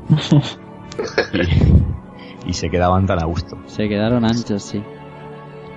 Bueno, yo no me Bueno. quiero meter mucho en la historia, pero. Pero. ¿Qué le pasaba a Joe Higashi? Porque yo entiendo que Terry y Andy tenían sed de venganza. Pero, joder, vamos a ver. Yo me voy con vosotros, vamos de rulo, vamos. Vamos a ver qué hay por ahí. Joder, te Bueno, vas a jugar la vida. Quería dar hostia. lo entrena el padre, tío. Lo Sí. entrena el padre y es su maestro también. Es como si fuera un hermano de ellos en sí. Entonces, por eso tiene la motivación también de, de cargarse a Gis. Que yo siempre he pensado que cómo me molaría un juego de, de un Fatal Fury Origins, tío, con, con un Takuma joven, con Jeff Bogart, que Jeff Bogart debía ser un pepino, el padre de, de los de los Higashi, con Kung Fu Ryu, Ryu joven, es que sería la leche. Eso sería película de estilo Bruce Lee, Chuck Norris ahí de los años 70 o por ahí. Sería- Sería hacernos polvo, porque esos personajes... A No Jeff hubiera Bogart estado mal, ¿no? se le ve- solo se le ve en el Will Ambition en la intro, creo. Recordad que no, no se le ve ningún- Así al, al Jeff, es verdad. Bueno, pues. Bueno, Sí, ¿queréis comentar algo más o seguimos ya con el siguiente arco argumental? Porque aquí podemos tirarnos... sigue, sigue, sigue, porque si no. Bueno, Fatal Fury 2, esta vez la- el torneo se hace a nivel global. En un campeonato que organiza eh, Wolfgang Krauser, ya hemos comentado que es un señor. Y es eh, el, el hermanastro de, de Kiss Howard. Y que tras hoy que Terry venció a, a este último, eh, digamos que se interesan en encontrarlo y comprobar sus habilidades de combate y demás. Eh, básicamente, pues esto, la historia es que no tiene mucho más que Terry vence a, a Krauser. Luego vamos a ahondar un poquito más en, en otra cosa, pero de momento decimos que Terry vence a Krauser y se proclama campeón mundial. Y ya es cuando se extiende la leyenda de- del apodo de lobo, de lobo hambriento, ¿no? Ujú. Eh, Mai Shiranui aparece en la saga por primera vez, convirtiéndose ya en icono de, de SNK, tanto como, como pueda serlo Chun-Li de, de Capcom, amén del éxito de sus dos razones para el combate, ¿no? Eh, Correcto. son poderosas. Bien, Sí, bien. que- Sí, sí. porque eso, eso también ya pasó para la posteridad, o sea que... También de mencionar el gran escenario, el de Mai en este juego. Ujú. Entonces, Muy eh, Increíble, sí. es genial. Todos mirábamos el escenario de My Zero, todos. Todos, todos. Sí, sí, sí, sí. El agua, el río, muy bonito. Sí, sí, sí, vamos, vamos. Era Sí, muy sí, panorámico. Las dos montañas que había en el medio moviéndose arriba y abajo. Cristóbal, ¿qué querías, ¿qué querías decir, José? Sí, nada, una tontería. Que viendo la, la historia que ya conocíamos más o menos, más, el protagonista siempre Terry, Terry, Terry, Terry por todas partes, ¿no? Nada, la anécdota que quería comentar es que para nosotros, para mi grupo siempre, realmente el que siempre habíamos considerado el protagonista o el, o el luchador más importante era Andy, porque era el que nos cogíamos todos. Ujú. Eh, El Andy, a mí me pasaba igual, yo me lo elegía siempre y pues no sé si es porque tiene una apariencia más seria o algo, daba la impresión de que Terry era más como Ken, ¿no? Que era como el más... Sí, no sé, pero No sé. también hay que ver cómo surge todo esto, ¿no? Que yo creo que también la historia se va escribiendo a posteriori a medida que van surgiendo eh, más juegos y van enlazando todo que, que desde que desde ese momento. Yo sí que tengo que decir que yo esto, estos juegos me quedé en el Special, en el Fatal Fury Special, que hasta ahí le dimos caña a todos. Y a partir de ahí yo es que también entré en una fase en la que me hastié un poco de tanto juego de lucha como había en ese momento. Y tiré más por otro por otro tipo de géneros pero sí la, la verdad es que es cierto que eh, siempre había tenido la percepción de que el protagonista principal era Andy no Terry.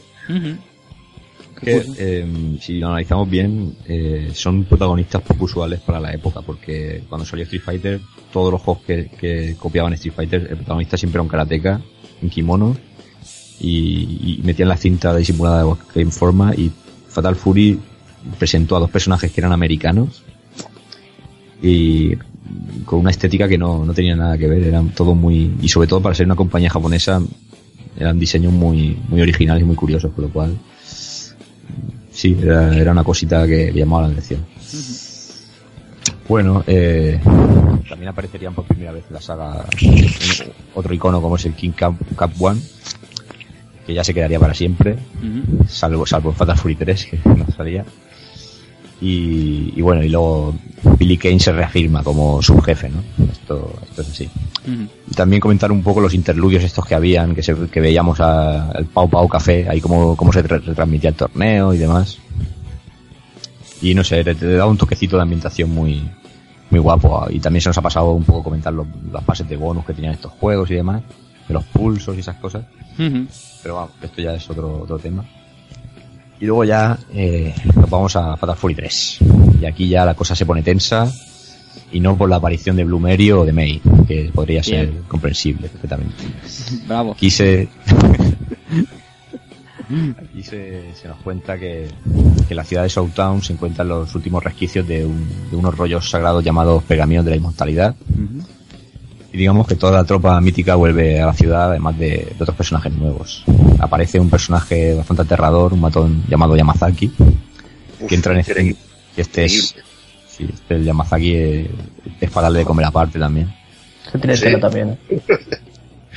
Madre mía. Increíble. Y bueno, entra, entra en acción también buscando dichos rollos porque trabaja para los hermanos, unos hermanos que ahora comentaremos.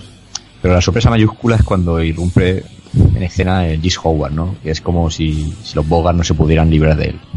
Se, se había hecho pasar por muerto unos, cuatro años, si no me equivoco, recuperándose.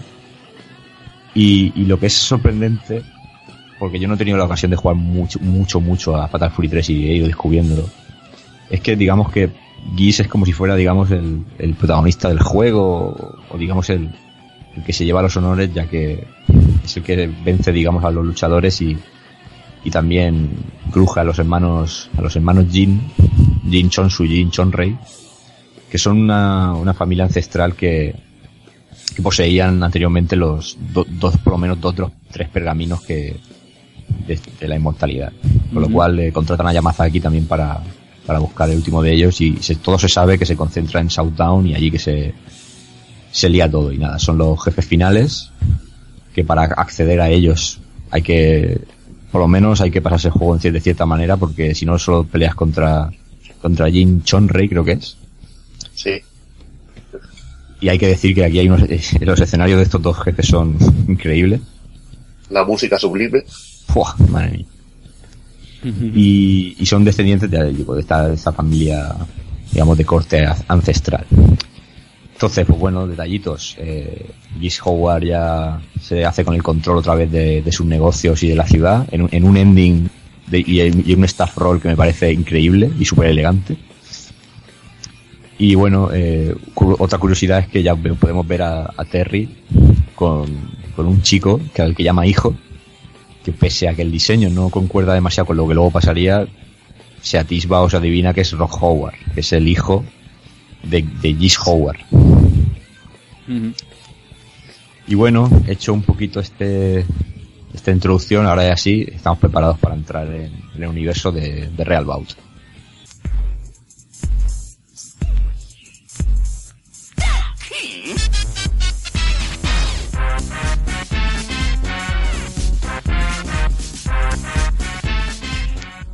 Usted dirá, caballero. Pues sí, eh, es 1995 y SNK está en la, en la cresta de, de la ola de, de los arcades y de los fighting games, ¿no? Cam- Capcom ya hay que decir que empezaba a quemarse un poquito con la saga Alpha, por ejemplo, y ya no, no, no tenía la misma frescura. Entonces SNK estaba con la euforia por las nubes y más si cabe tras el lanzamiento de debut de, de la saga King of Fighters con la edición del, del 94. Amén. bien, dice, bien. Hombre, y los Fighter 94. Lo llevo tatuado en el alma, tío. Eso, eso es. Eso es algo de lo que hablaremos dentro de poco tiempo, porque eso sí que nos va a costar un disgusto más de uno. Sí. Eso es, es orgánico. Da igual. Da igual, firmo el divorcio ya. Bueno, vamos a centrarnos. Bueno, la compañía de Osaka eh, decidía presentar otro, otro capítulo de, de lo que fue la que fue, digamos, su primera saga de lucha, que no obstante comparte comparte universo con otra con otra de, las propias como es Art of Fighting, ¿no? Llegaba Real Bout como un, un buen juego de lucha, pero pero de una trascendencia más allá del, del juego propio. He sabido que, que SNK siempre cuida mu- mucho, muchísimo las historias de sus juegos, sean del género que sea, y no es menos cierto que, que sus títulos de lucha, digamos que respiran o destilan un, un carisma especial tanto por su argumento como por los lazos que unen a unos personajes y otros, e incluso por los entornos en, en donde tienen lugar los combates, que son ya míticos en la, en la saga.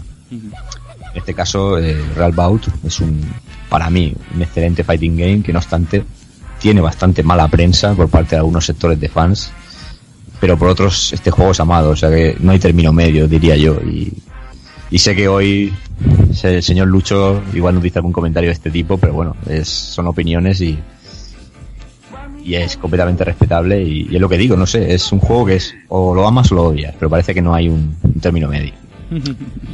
Entonces, eh, continuidad, la continuidad de la saga se respeta y llegamos a este título con, con la sensación de estar jugando un Fatal Fury 3, para mi opinión, muy mejorado, pero que de todos modos nos quiere transmitir otra cosa, más allá de- del propio juego, porque podríamos decir que cogieron la base del, del Fatal Fury 3 y añadieron todo el tema del GIS que vamos a ver ahora mismo.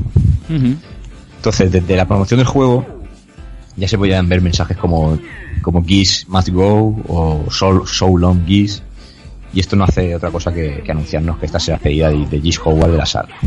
En una especie de maniobra como la que hizo DC Comics cuando publicaron la muerte de Superman, ¿no? Está claro que cuando un personaje querido muere, por lo, por lo menos te pueden llover críticas eh, o, o te pueden adorar, pero lo que está claro es que eso vende. Y, y llama la atención. Y es que uno de los iconos de SNK desaparece, desaparecería ya para siempre y eso es, eso tenía que ser sinónimo de éxito o por lo menos de, de, de popularidad en cuanto a que la gente supiera que, que iba a ocurrir. Entonces, eh, Real Bout para mí es una especie de homenaje a este tipo. Pero ¿quién es, quién es en realidad Gis Howard? Yo, si vosotros queréis, lo vamos a conocer un, un poquito.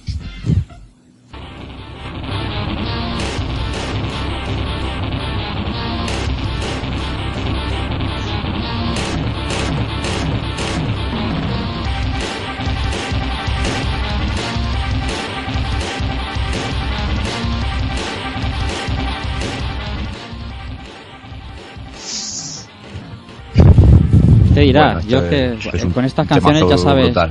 ya sabes lo que me pasa con este tipo de canciones, que cómo, cómo las quito, es que no me va, no me va la mano.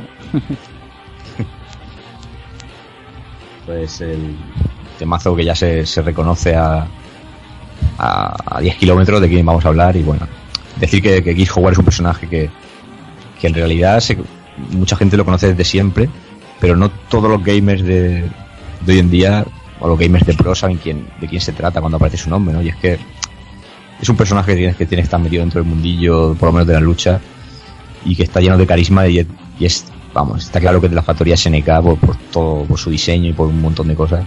Es el mejor malo que hay, tío. Para mí es el mejor malo que hay en los juegos de lucha. Para mí Capcom se tuvo que espabilar. Luego creó un malo que era Gouki, que era lo único que para mí me ofrecía algo de nivel. Sí, Pero es que el, el estar de, de Giz, las motivaciones que da, es, es brutal, tío. Personaje maligno brutal. es que el Geese era como el recio, que tenía un imperio, entonces... pero era total, pero es eh, el diseño de personaje, la manera de luchar, además su estilo era genial. Eh, Bueno, es genial. No, sí, es. Es un, tipo que. Y, y tiene poca cosa, es un tío con dominado hacia atrás y que reparte muchas topas, pero es, es magistral, dentro de, de esa simpleza magistral. Entonces, bueno, decir que era, era comprensible, digamos, que, hay, que haya gente que no, que no conozca a este personaje porque hay que decir que por España SNK no tenía una distribución muy, muy buena más allá del arcade. Y claro, aparte los juegos donde, donde aparece, a veces es, es duro llegar hasta él o incluso pasárselo, ¿no? Entonces, eh, en cierto modo es comprensible. Pero el caso es que, que este tipo ha estado dando mucho follón en, en las calles de Southtown y ahora le doy paso al señor Ice. Yo quisiera comentar una cosa que ha dicho el señor Evil Ryu. Eh, yo creo que le salió tan bien este G. Howard como malo, también, también, también, que después de habérselo cargado, Gouki era un- para mí es un intento de mm, re- resucitar a un G. Howard sin ser G. Howard. Bueno. Pero ese espíritu de G. Howard, ese malo de verdad, eh, va a ser muy difícil que lo vuelva a sacar. Ah, pero esta- Bueno, es que Gouki para mí no tiene ese espíritu malo, ¿eh? O Gouki es un demonio en sí. Y Howard era malo y cabrón, era más real, quizá. Más real Sí, sí, de, de verlo, de ver un ejecutivo cabrón que, que es un experto en artes marciales y, y un, bueno, un millonario corrupto, bueno, de todo, ¿sabes? Es mucho más real. Gouki es más, más, más místico, un demonio más, más tipo místico que, que mata a un maestro y todo esto. Lo que pasa es que yo también tengo que decir que la entrada, como entra Gouki en el universo Street Fighter, para mí es de las entradas más fucker que hay en este universo de la lucha. Entrar y patear al jefe final del juego como si fuera una auténtica un Yigris, como si no fuera nada, es que es brutal. Eso, Sí, yo- Yo pienso eso, que, que Gis, Gis Howard es eso, que cuando, que, que parece que es una persona real, ¿sabes? Que te transmite eh, su personalidad, una personalidad durísima, que es una maldad de, de decir, "A- aquí estoy yo, ahora bailo, bailas, ¿no? O sea, es brutal, brutal. O sea, parece que es una persona real. Es, es, es una animalada este personaje. Bueno, ¿y, y qué, qué se puede esperar de un tío como me apunta el amigo Villa, que, que en las películas de anime españolas, los OVA, lo dobla Alfonso Vallés? O sea, Villa. Esa voz de señor es irrepetible. No, y eso- Villa, sí. Y bueno, eh, vamos a comentar un poquito, digamos, los... Es que claro, eh, es que este personaje tiene mucha mandanga detrás y, y parece mentira que un juego de lucha eh, tenga tanta cosa, pero pero es que la tiene, la tiene SNK, y- y- SNK, el cuidado que tenía con esto era de niveles. Era de niveles Sí. estratosféricos. Y, y ahora me está apuntando una cosa el amigo José Manuel Cristóbal, que le tengo que decir un sí rotundo. Si se me está refiriendo a- al señor Sauter, Cierto. pues yo le tengo que decir que sí. Le No, falta la... Coménteselo a Ah. los oyentes, caballeros. Claro, claro. Coménteselo, José Manuel. No, que estoy ahora mismo leyéndome el manga de Hokuto no Ken y estoy precisamente por por el arco de, de Saucer, donde sale el emperador de Nanto, y me recuerda bastante a Gis Howard, Ajá. la verdad, en el aspecto del, del diseño y de la forma de presentarse ahí sentado en la silla y no sé, me ha venido a la mente y la verdad es que les eh, me iré bastante, bastante acertado, creo Lo, yo. pri- lo primero, señor Igual José estoy Manuel- pegando una columpiada, pero No, no, lo, pri- lo pri- lo primero que le voy a decir. Usted es un señor inteligente, está leyendo Bokuto no Ken. Eso, eso ya denota que, que tiene inquietudes. Entonces, parti- partiendo de esa base, decir que sí, que el Sauter yo creo que no lo dice en ningún sitio, pero pero es la inspiración de, del Kiss Howard, o por lo menos en cuanto a, a lo mafioso que es, y, y a cierto detalle que no le quiero spoilear, pues si no me todavía. Pero bueno. sí, anda, mejor. Bueno, bueno, bueno. No nos metamos en Hobuto no Ken. Vamos a, vamos a centrarnos que que que es más a salir, peligroso. ahora, ahora Time va a salir por aquí, entonces, Mm. poco a poco. Entonces, bueno, eh, eh, Geese Howard, eh, como bien ya comentaba antes, es, como, decía, como bien dice el manual de Real Bolt en, en PlayStation 1, Geese es un tipo que perdió todo en su infancia. Eh, era el hijo de Rudolf Krauser von Stroheim, que para ahondar en ese personaje habría que habría que hacer un, mono- un monólogo de, de Krauser y no, y no es el asunto, pero bueno, digamos que, que es hijo de este tipo, que este apellido lo comparte con un personaje de, de otro manga como es eh, Jojo Bizarre, Ujú. y de hecho ese personaje se puede decir que de ahí se inspiraron para hacer tanto a Mr. Bison en una de sus versiones como a Guile una vez se quita digamos la gorra o algo así. Pues todavía no me he podido leer esa parte, pero por lo que he visto es muy parecido. Ajá. Aquí vamos tirando de, de varias partes. Muy bien. Entonces, eh, fue abandonado junto, junto a su madre, prácticamente Gish no conoce a, a Rudolf y le tocó hacerse cargo de su madre y conforme crecía, cuidarla y demás hasta que ella murió y, y decidió escalar posiciones en Southtown y tomarse su, su justa venganza. En un momento dado eh, decide buscar a, a su padre para saltar cuentas, pero se topa con, con un joven Wolfgang Krauser y digamos que lo tundó un poco. Que era, era el, el- otro hijo de Rudolf. Entonces, por lo tanto, hermanastro de, de Geese Howard. Y, y es derrotado claramente. Así que decide volver a Southtown y aprender eh, artes marciales junto al maestro Tu Furrue y a un su alumno, que era ni más ni menos que, que el Jeff Bogart. Entonces, eh, este maestro les enseña a combatir para dejar un sucesor cuando, cuando él muera de su estilo de lucha que es el Hakio Kuseiken. Digamos que no les enseña todo, aunque sí que deja constancia de que Jeff será su sucesor. Su sucesor. Entonces, ¿qué pasa con esto?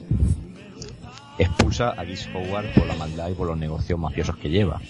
Entonces, yo ahora le, le hablo otra vez a- al señor José Manuel y le digo que esto es una clara alusión a- al factor eh, Kenshiro Rao en, en Okuto no Ken, que o- ocurre esto mismo con, con, con Ryuken, que es el, era el maestro.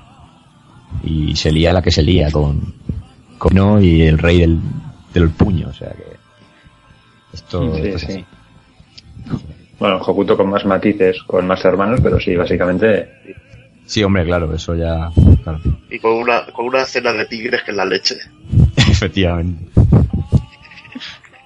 Cómo arrancar a la cabeza de un tigre de una colleja. Ahí te lo enseña Rao.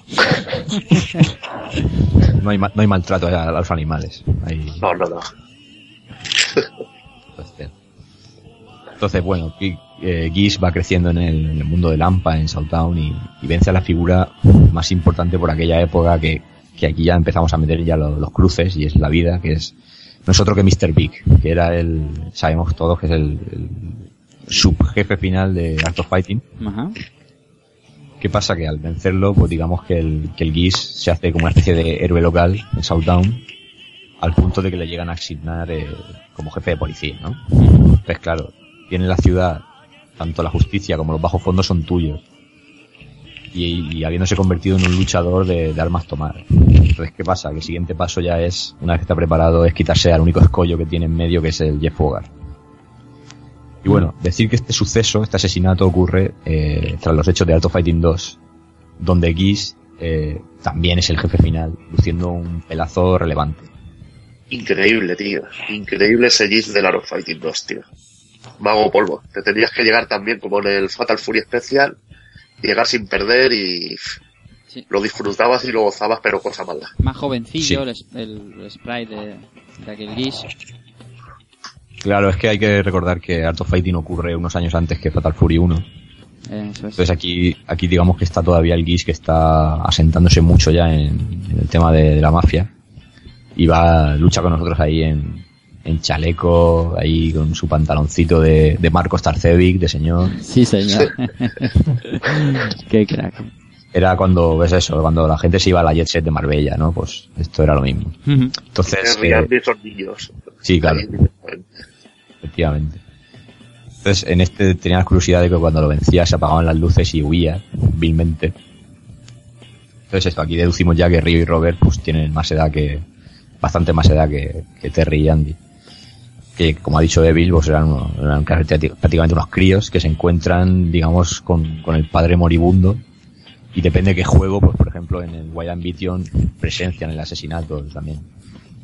Pues una especie de remake.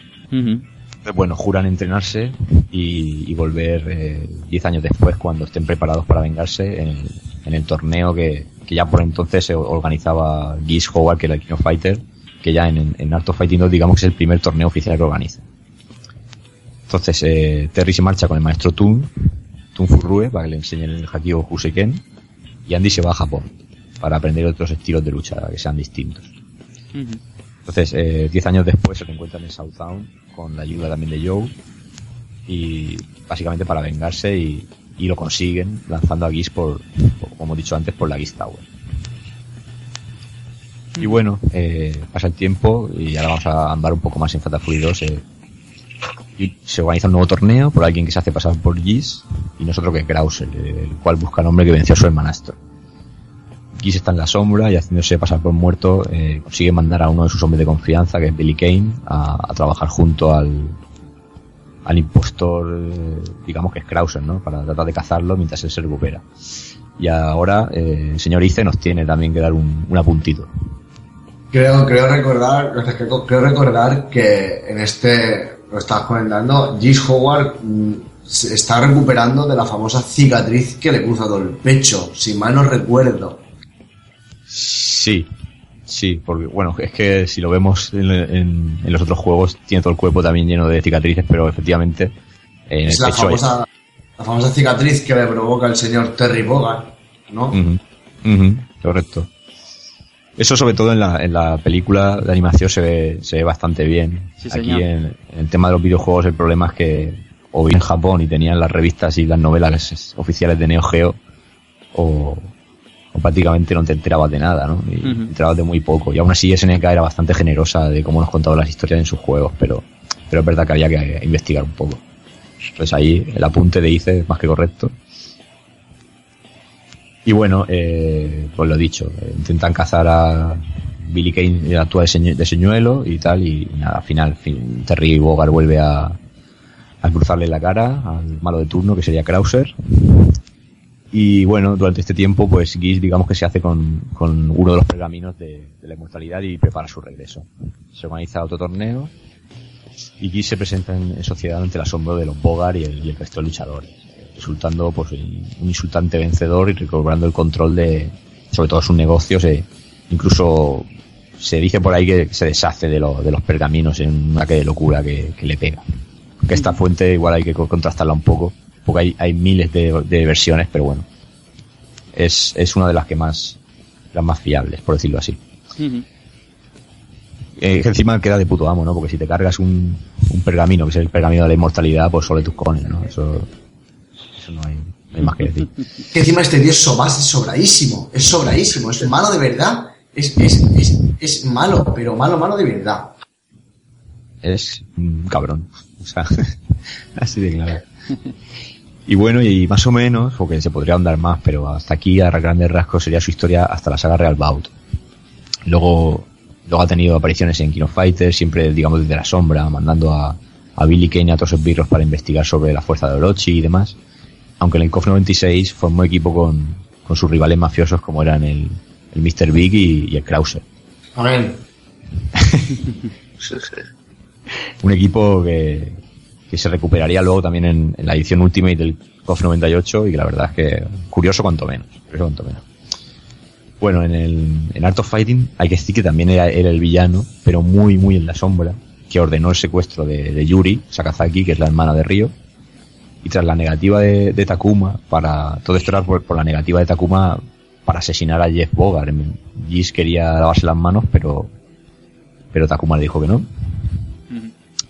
De hecho, eh, Takuma tiene una frase en el King of Fighter 94, si no me equivoco, que da a entender de que conoce a Jeff Bogart de, de antes, que dice algo así como que cuando, cuando vences al equipo de Fatal Fury dice algo así como que Jeff tiene que estar eh, llorando desde el cielo o algo así.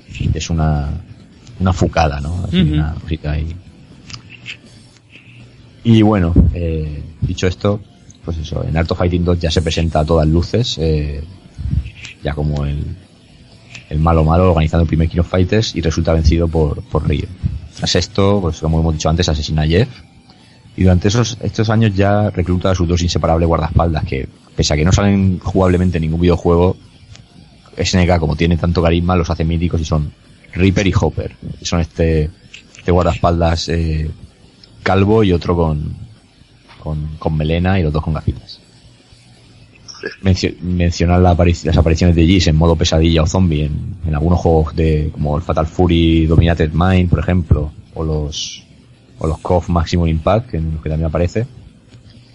Y en definitiva podéis ver con esto que Gis no, no es otro, otro boss más del montón. Y eso se nota ya hasta en la portada. Pues vamos a hablar de ella.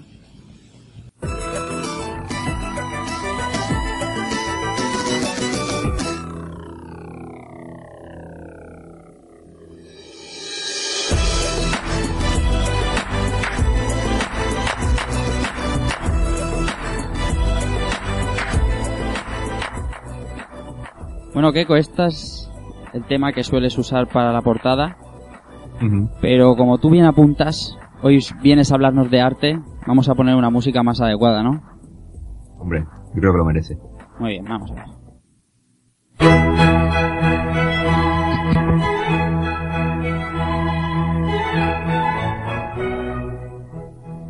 Señor Keiko, ilústrenos. Bueno, se abren las puertas del Museo de la Baronesa Thyssen y nos encontramos ante, yo creo que, la, gran obra maestra de, las portadas de videojuegos, o por lo menos para mí. Yo, yo, si, yo si fuera un sibarita, si tuviera un palacio y un salón en condiciones, o si fuera Batman, yo tendría este, esta magnífica ilustración de Real Boat en, en mi casa en un cuadro de, de 3x3, por decirlo así. O sea, yo conocí este juego por, este, por esta ilustración fácilmente. Mm, eh, des- vamos a describirla porque podríamos estar deshaciéndonos en elogios y esto. Vamos a describir que el, para empezar el autor es Sinkiro, eso es inconfundible, eso, eso ya denota hiperrealismo Maestro, maestro. absoluto. Y entonces tenemos la siguiente situación. La composición. Señor Gish Howard sentado en su, en su trono, con, con una, un traje súper elegante, con los guardaespaldas detrás y el Billy Game con el palo, con una, co- con una, con una composición de las paredes y el fondo, que encima no- se nos atreve a enseñarlo la, la sala y el pasillo mítico de la Geek Tower. O sea, todo con un nivel de detalle para la época, que también los colores digitales empezaban a utilizarse y demás, que yo te juro que por más que analizo esta imagen no entiendo cómo se puede hacer un- una ilustración de, de este nivel. Yo quiero que los, mis compañeros hablen un poquito de- también de esta, qué les parece esta, esta ilustración y, y seguimos ahora con ella, pero esto, esto es genial. Micro abierto, chicos. ¿Quién, quién se lanza? No, ta- también para comentar la, la expresión de cabrón que tiene el Gis Sí. Howard, ¿eh? Ujú. De cabrón. Porque, porque acojonan. Porque mientras los guardaespaldas los ves ahí en una cara así de, de mármol, no, eh, sin emoción ninguna, los ojos del Gis y la sonrisita que pone de te vas a cagar. Te vas a cagar cuando te, cuando te encuentres conmigo. Esa Yo portada denota poder. En lo que denota es poder. Sí, sí. Que es un- Gis tiene el poder. Es así, que es poderoso y manda. Y es el puto amo. Es así de claro lo que es esa portada. Y es que es magnífica. Lo, lo ha dicho todo Keiko. Es que es, es una obra de arte. Me falta la música de Wolfgang Krauser ahora mismo. Oh, qué, apro- qué apropiado, claramente. Sí, sí, sí. Pero es que yo quiero que apreciéis, y esto a lo mejor es una gilipollez, pero quiero que apreciéis hasta... Es que, es que hasta se nota que, que va engominado el Giz Howard. Es que yo no sé cómo consiguen ese efecto. Es El que pelo sí, para atrás triunfa. y, y la expresión de, o sea, las venas de las, Las manos, venas de las manos, increíbles. eh, la- los pliegues del traje. Yo no he visto, no he visto una cosa así. Para empezar diré que, por lo menos mi apreciación personal es que es la mejor portada que ha hecho SNK en la vida. Y para mí, en, en un podio de tres, la segunda sería la del, la del Kyo del Kino Fighter 96 con el puño llameante, Amén. con el, con el telón de fondo detrás, que esa también me parece soberbia. Está brutal. Y luego a lo mejor me debatiría entre la portada del Fatal Fury de Mega Drive, dibujada por el, el señor de Evangelion, y no sé, y alguna de, no sé, alguna ilustración del KOF 95 también estaría ahí ahí, pero, pero yo lo, vamos, el nivel de esta, de esta portada creo que es, o de este arte, creo que es absolutamente insuperable por, por la cantidad de detalles. Y es que es un, un símbolo más de este juego. Este juego, ahora, vamos ya a comentarlo después sobre lo que es el juego en sí. Y pueden tener muchas críticas y demás, pero este juego lleva una, una simbología detrás de lo que, de lo que significa G. Howard que, que es exagerado. Así, así de claro. Y Claro, pues ahora bueno. yo quería, perdona, Keiko, Sí, sí. hablabas de Sinkiro, no sé si a ti te gusta, a mí me encanta, sobre todo, aparte de esta ilustración, una que sale Heider y Leona disparando con una pistola que me parece Oh. brutal, Con, con Sí, Leona de joven. de pequeñita, ¿no? Sí. pequeñita. Eso me parece también brutal y también la ve- le veo mucho significado. Sí. La verdad que, que es, un- es un artista, es un artista. Yo, de pequeño, mira que de pequeño no me gustaba nada este dibujante, pero cuando uno, uno va creciendo y va viendo lo complicado que es el tema del dibujo y demás, eh, lo valora como, como pocos y, y, y- por ejemplo portadas como la del Kino Fighter 99 de Dreamcast, del Evolution, que simplemente es la cara de, del, del K-Dash, solo con eso te, te llena y te, y te mete dentro del juego, o sea, es, pa- para mí es un, crack que me, que me gusta más cómo hacía las, las artes en esta época del, del Real Bow que a lo mejor ahora que lo hace todo más con color, colores más fuertes, más cómic. Yo me, me gusta más esta, esta época.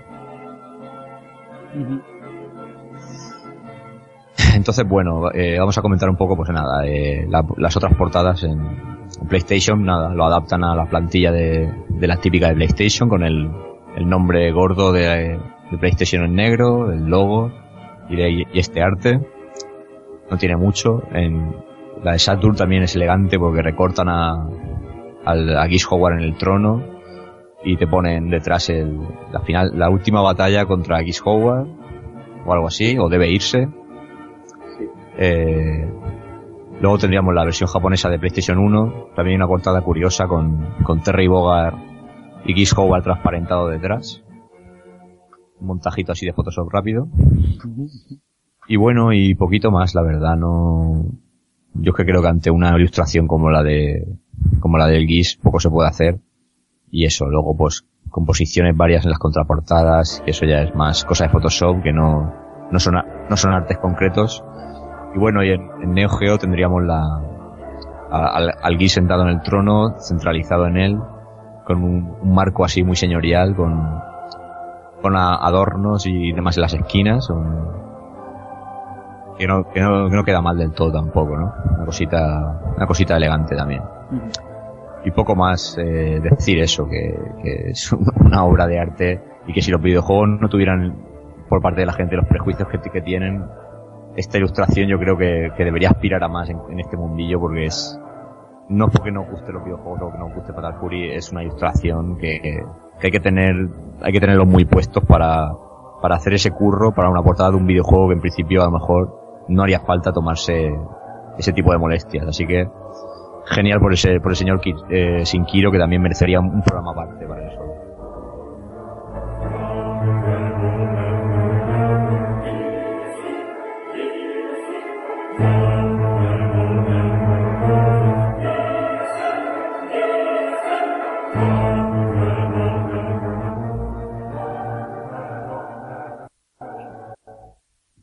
Muy bien. Pues es el momento de aclararnos las gargantas. Y así que vamos a ir con la canción que tenemos en Reescuchando para hoy.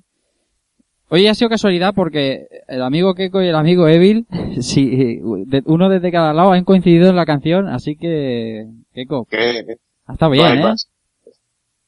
Sí, ¿no? Eso no lo sabía yo. Sí, sí, sí.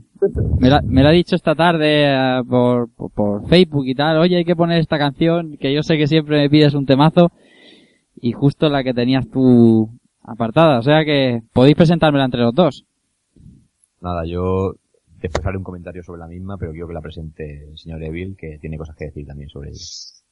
Bueno, eh, es el tema del staff de, del juego cuando lo completas.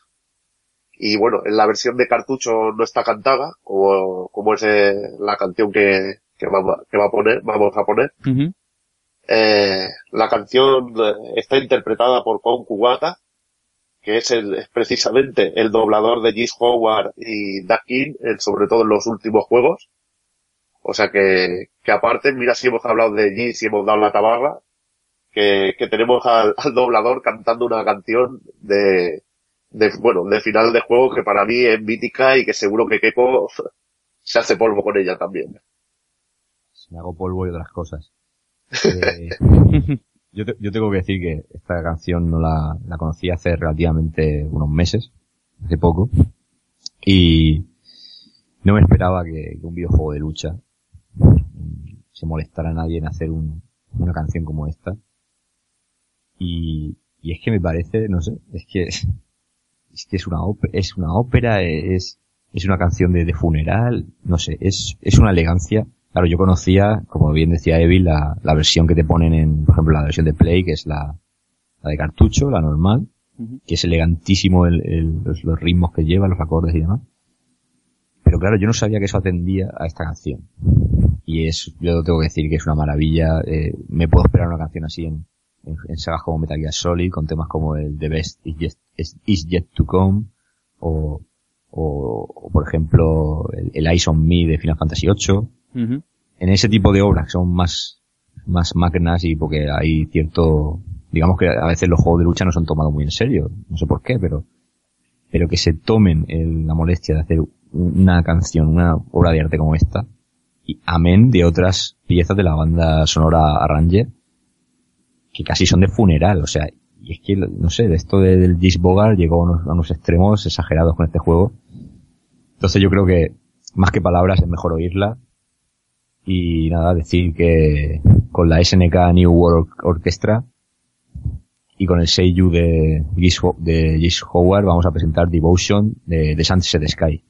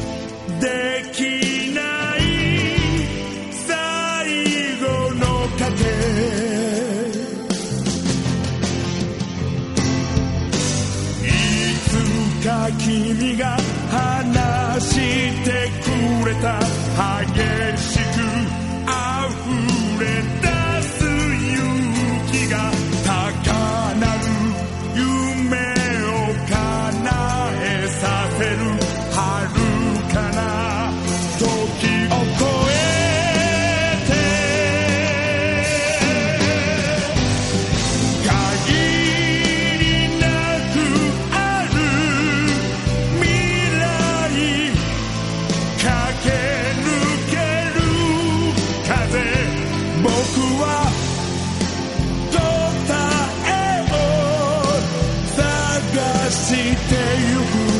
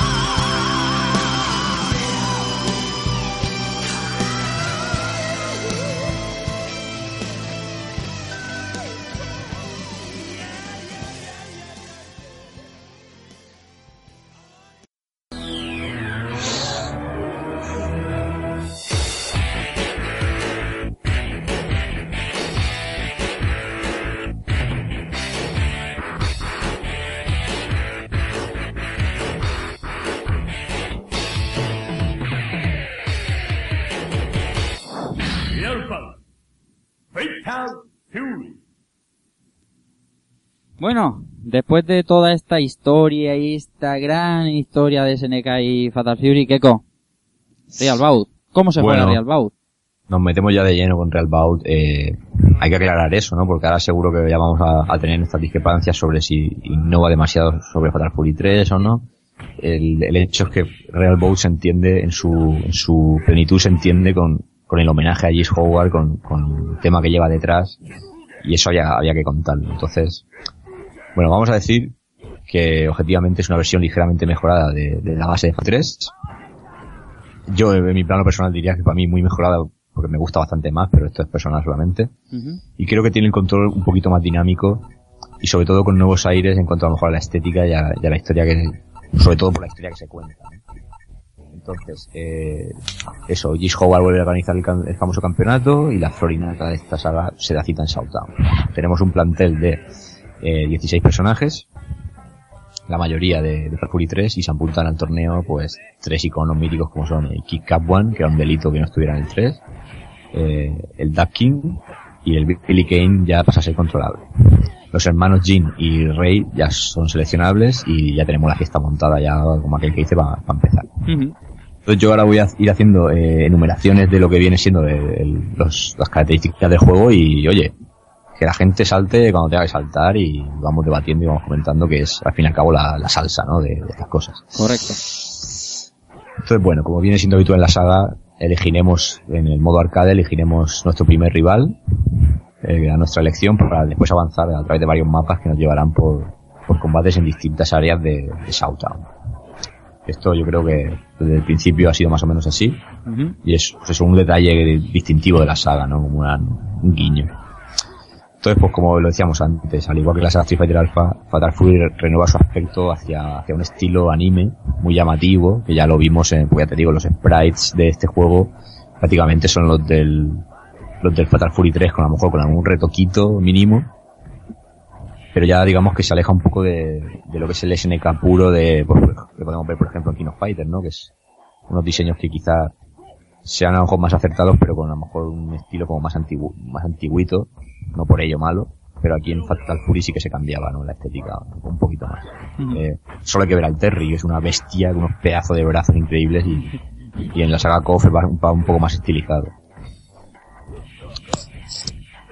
Eh, bueno, eh, lo dicho, eh, la saga Fatal Fury siempre ha competido con Street Fighter y ha intentado siempre mantenerse a la, a la par que la obra de, de Capcom. Entonces, bueno, otra señal de identidad de, de Fatal Fury reside en que cada cierto número de combates, eh, o al pasar un mapa tendremos secuencia con, con comentario pertinente del señor Gis sobre la, nuestra progresión en, en el torneo, ¿no?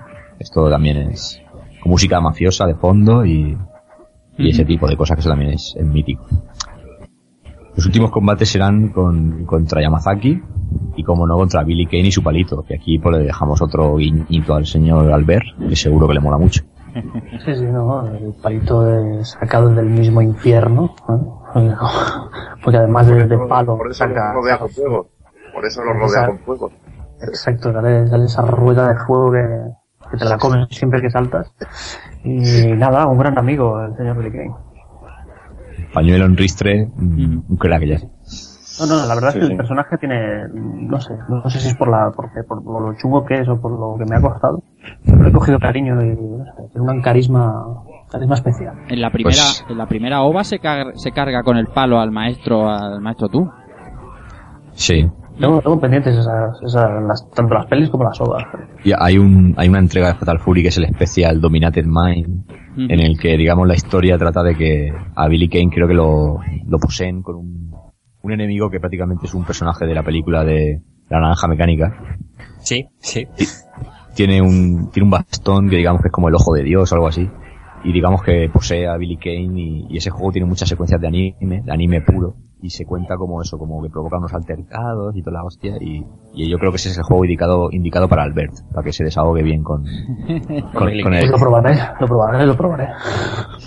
es, es una versión que sale para PlayStation. Hice, dime. Dinos cosas. Yo quiero hacer un, un comentario sobre, sobre Yamakazi, ¿no? Porque este personaje ha aparecido, aparece aquí, como un, un boss y luego trascendenció a KOF, ¿no? Y voy a hacer un apunte, si cabe. Este personaje aquí donde lo veis, eh, pues si no, si os habéis fijado, dentro de la saga KOF, es el personaje con el especial con mayor hits hasta King of Fighter 11. O sea, aparece aquí, un- es un personaje malo, un sí, un feo, tal, pero ha tenido su importancia en, en- en la continuidad de la saga, ¿no? Y es que en, en King of Fighter es un, digamos, descendiente o uno de los heraldos de Orochi, con lo cual... Sí, sí, sí, pero claro, es, tenemos hasta el día de hoy el, porque todo el mundo, yo por ejemplo, ¿no? Todo el mundo espera que, que un, a medida que van mejorando lo- las sagas, van, van saliendo capítulos nuevos, eh, un personaje principal es el que tenga el, el especial o el desplegado de mueve más vasto, ¿no? Sí. Pero aquí no, aquí el más vasto, el más, el más hits, el más counter hits que tiene es este tío. Es un tipo que pelea con una mano en el bolsillo. Sí. Sí. Eso, es lo- eso es lo que iba a decir. Y la, aparici- la aparición también es con su abrigo de, de blanco, de, no sé si son plumas o qué es, pero salí todo chulo con el abrigo, se lo quita y, y venga, a repartir. Un macarra, pero es potentísimo, tío. Sí, sí, sí, no, es, es muy bruto, La muy técnica del brazo, tío, es brutal. La técnica de contraataque es una pasada. Y- Igual, igual ahora me, me matáis un poco, pero no sé si alguno ha visto la, la película de imagen real de King of Fighters. Sí. No, eso aquí no se nombra, por favor. Eso no, No, existe. Pero escucha, escucha, escuchadme una cosa. Ahí es eh, la aparición de un pseudo Yamazaki que aparece con el, con el abrigo mítico es, es lamentable. es una especie de, Ya- de Yamazaki fusionado con Mr. Big. Y, Lo y- lamentable, lo lamentable es que un enano sea Wolfgang Krauser, tío. Eso sí que Eh. Y que Mai Shiranui no tenga tetas, eso ya Eres muy lamentable. Kenko, muy lamentable. que dime, dice. estabas haciendo un programazo, no la cagues nombrando esas cosas, tío. Hijos de... Eso es, eso es para olvidarlo, tío. Esa Solo película con es el algo- motivo que ha dicho Lucho, ya. ah, Fuera. Lo, lo de Mai. Hombre, por favor. Bueno, y si tenemos en cuenta que Kyoku Sanagi parece Cristiano Ronaldo, ya con eso ya me, me voy a dormir. O, obviemos esto y ya está. Eh, bueno, ¿algo más que apuntar sobre Yamazaki? Sobra, No. sobra. No, a mí lo único que me choca es que el, este Real Bout, ya me chocó la primera vez que jugué, es que, el- que, el- que los combates se dividen, o sea, te enfrentas a tres enemigos en el mismo escenario y creo que siempre son los mismos. No sé, no sé, o sea, tú eliges el primero, pero las, las parejas como aquel que dije están, están hechas, ¿no?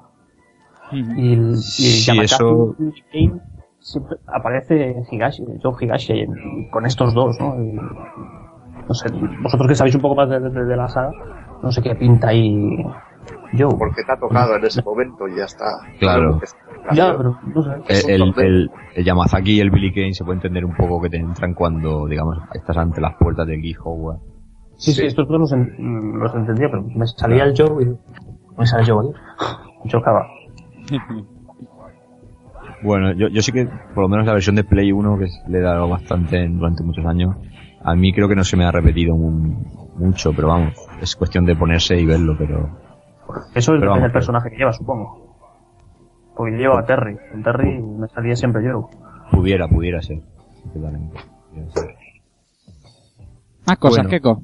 Más cositas, eh, espérate que recuperemos el hilo, porque Sí, señor. con el Yamazaki, pues eso, lo que decíamos, ¿no? Que los últimos combates serían contra ellos.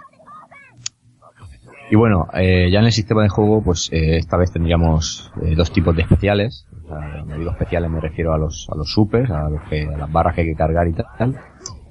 Y tendríamos uno, el, el especial normal, que sería el S-Power, que, que es cuando llenamos una barra normal eh, a base de golpes y podemos hacer un, un super de, de bastante daño, pero todavía tendríamos uno más, eh, más fuerte que sería el P-Power, que es como decíamos antes, eh, cuando, o por lo menos cuando jugábamos al recreativo decíamos que era un super super. Sí. Que era como que esa SNK es como una seña de identidad, ¿no? En el Kingdom Fighter sabemos que, que te- podemos hacer un, una oso koken y una oso koken eh, a lo bestia, ¿no?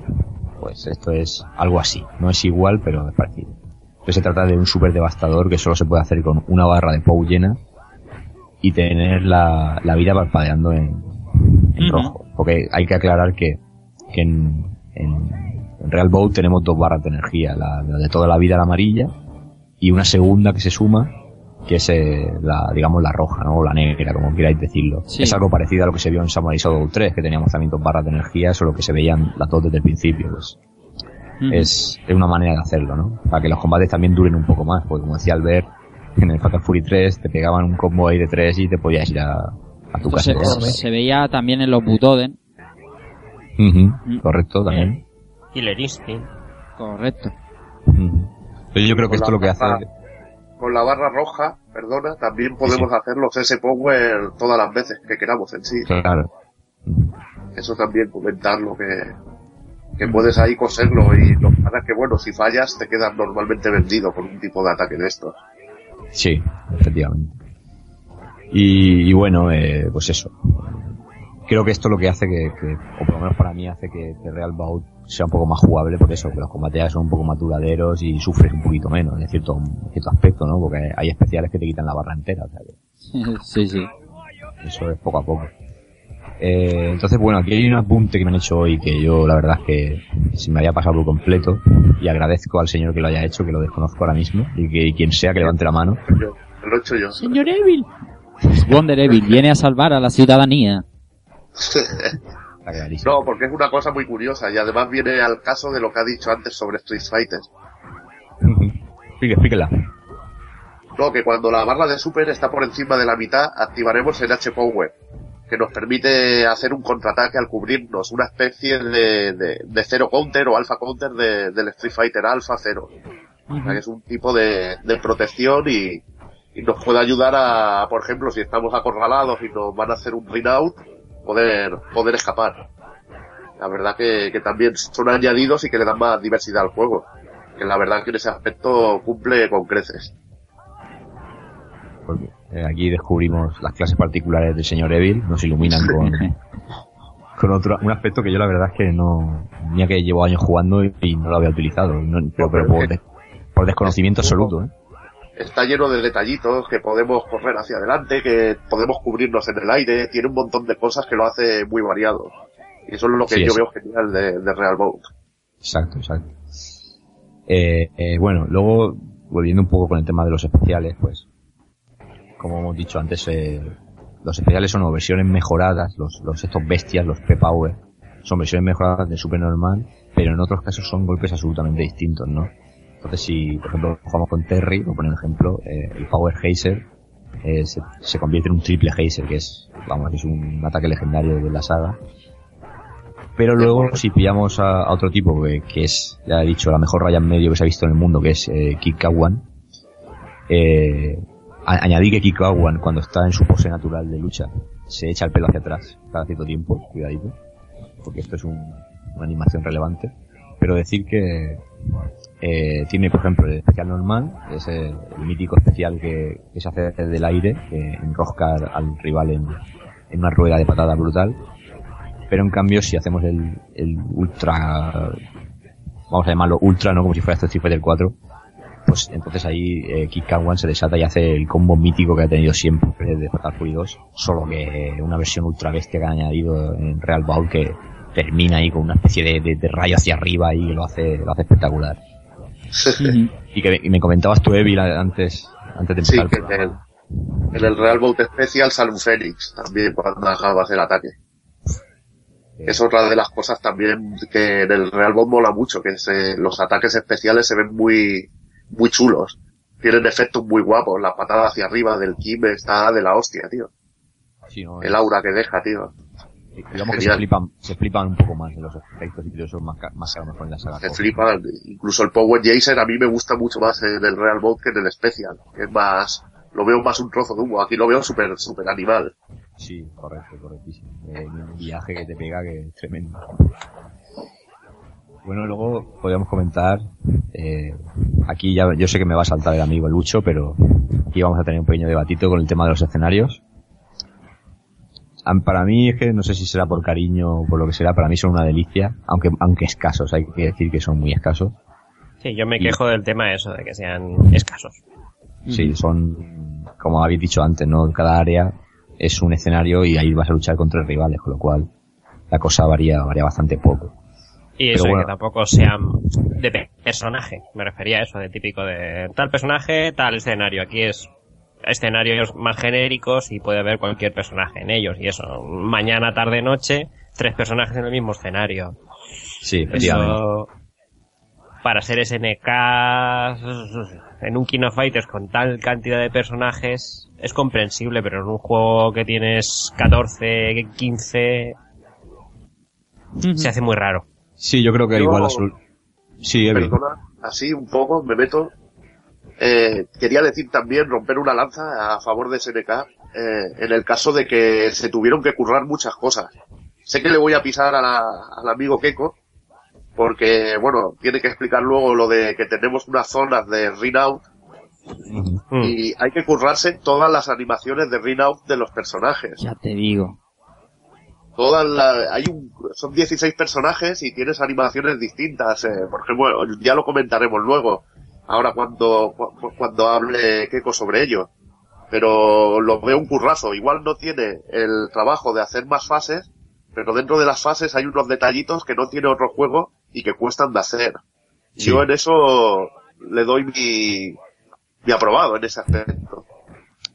Yo es que creo que a lo que han intentado es trasladar eh, puramente la ciudad de Southtown y a lo mejor se han, han ex- quizás han ex- se han excedido en hacer demasiados, han quedado cortos en hacer demasiados o muy pocos escenarios. Y a lo mejor la solución hubiera sido colar alguno del Fatal Fury 3 para rellenar y a lo mejor añadir un poco más de vistosidad. Pero a mí, no sé, a mí, a mí sí que es verdad que me gusta mucho. Por ejemplo, el Sound Beach, el, el ring este encima del agua de madera, me parece muy, muy original. El color y el sprite art es, es magnífico, tío. Y Sí. hay que tener en cuenta los tiempos de desarrollo. Estos Claro. juegos los sacaban casi cada año, cada dos años y eran muy rápidos, se trabajaba muy rápido. Ujú. Y, Claro, entonces, y lo que no te curras en escenario te lo tienes que ocurrar en otros detalles, que es lo que intentaba así explicar. lo bueno es que SNK, pues eso, como decía Lucho antes, eh, pues por lo menos eh, te metían el tema de que cambiaba la franja horaria o, a- o por ejemplo en el, en- por ejemplo, mira, teníamos escenarios como la Geist Tower, que es espectacular. Tenemos el, el metro, que, podemos ver cómo se, hay un momento que se vacía y estamos completamente solos en el, metro. Tenemos un, como una especie de, una zona de rodaje de un spot o de una película, que es el escenario de- donde peleas con Billy Kane.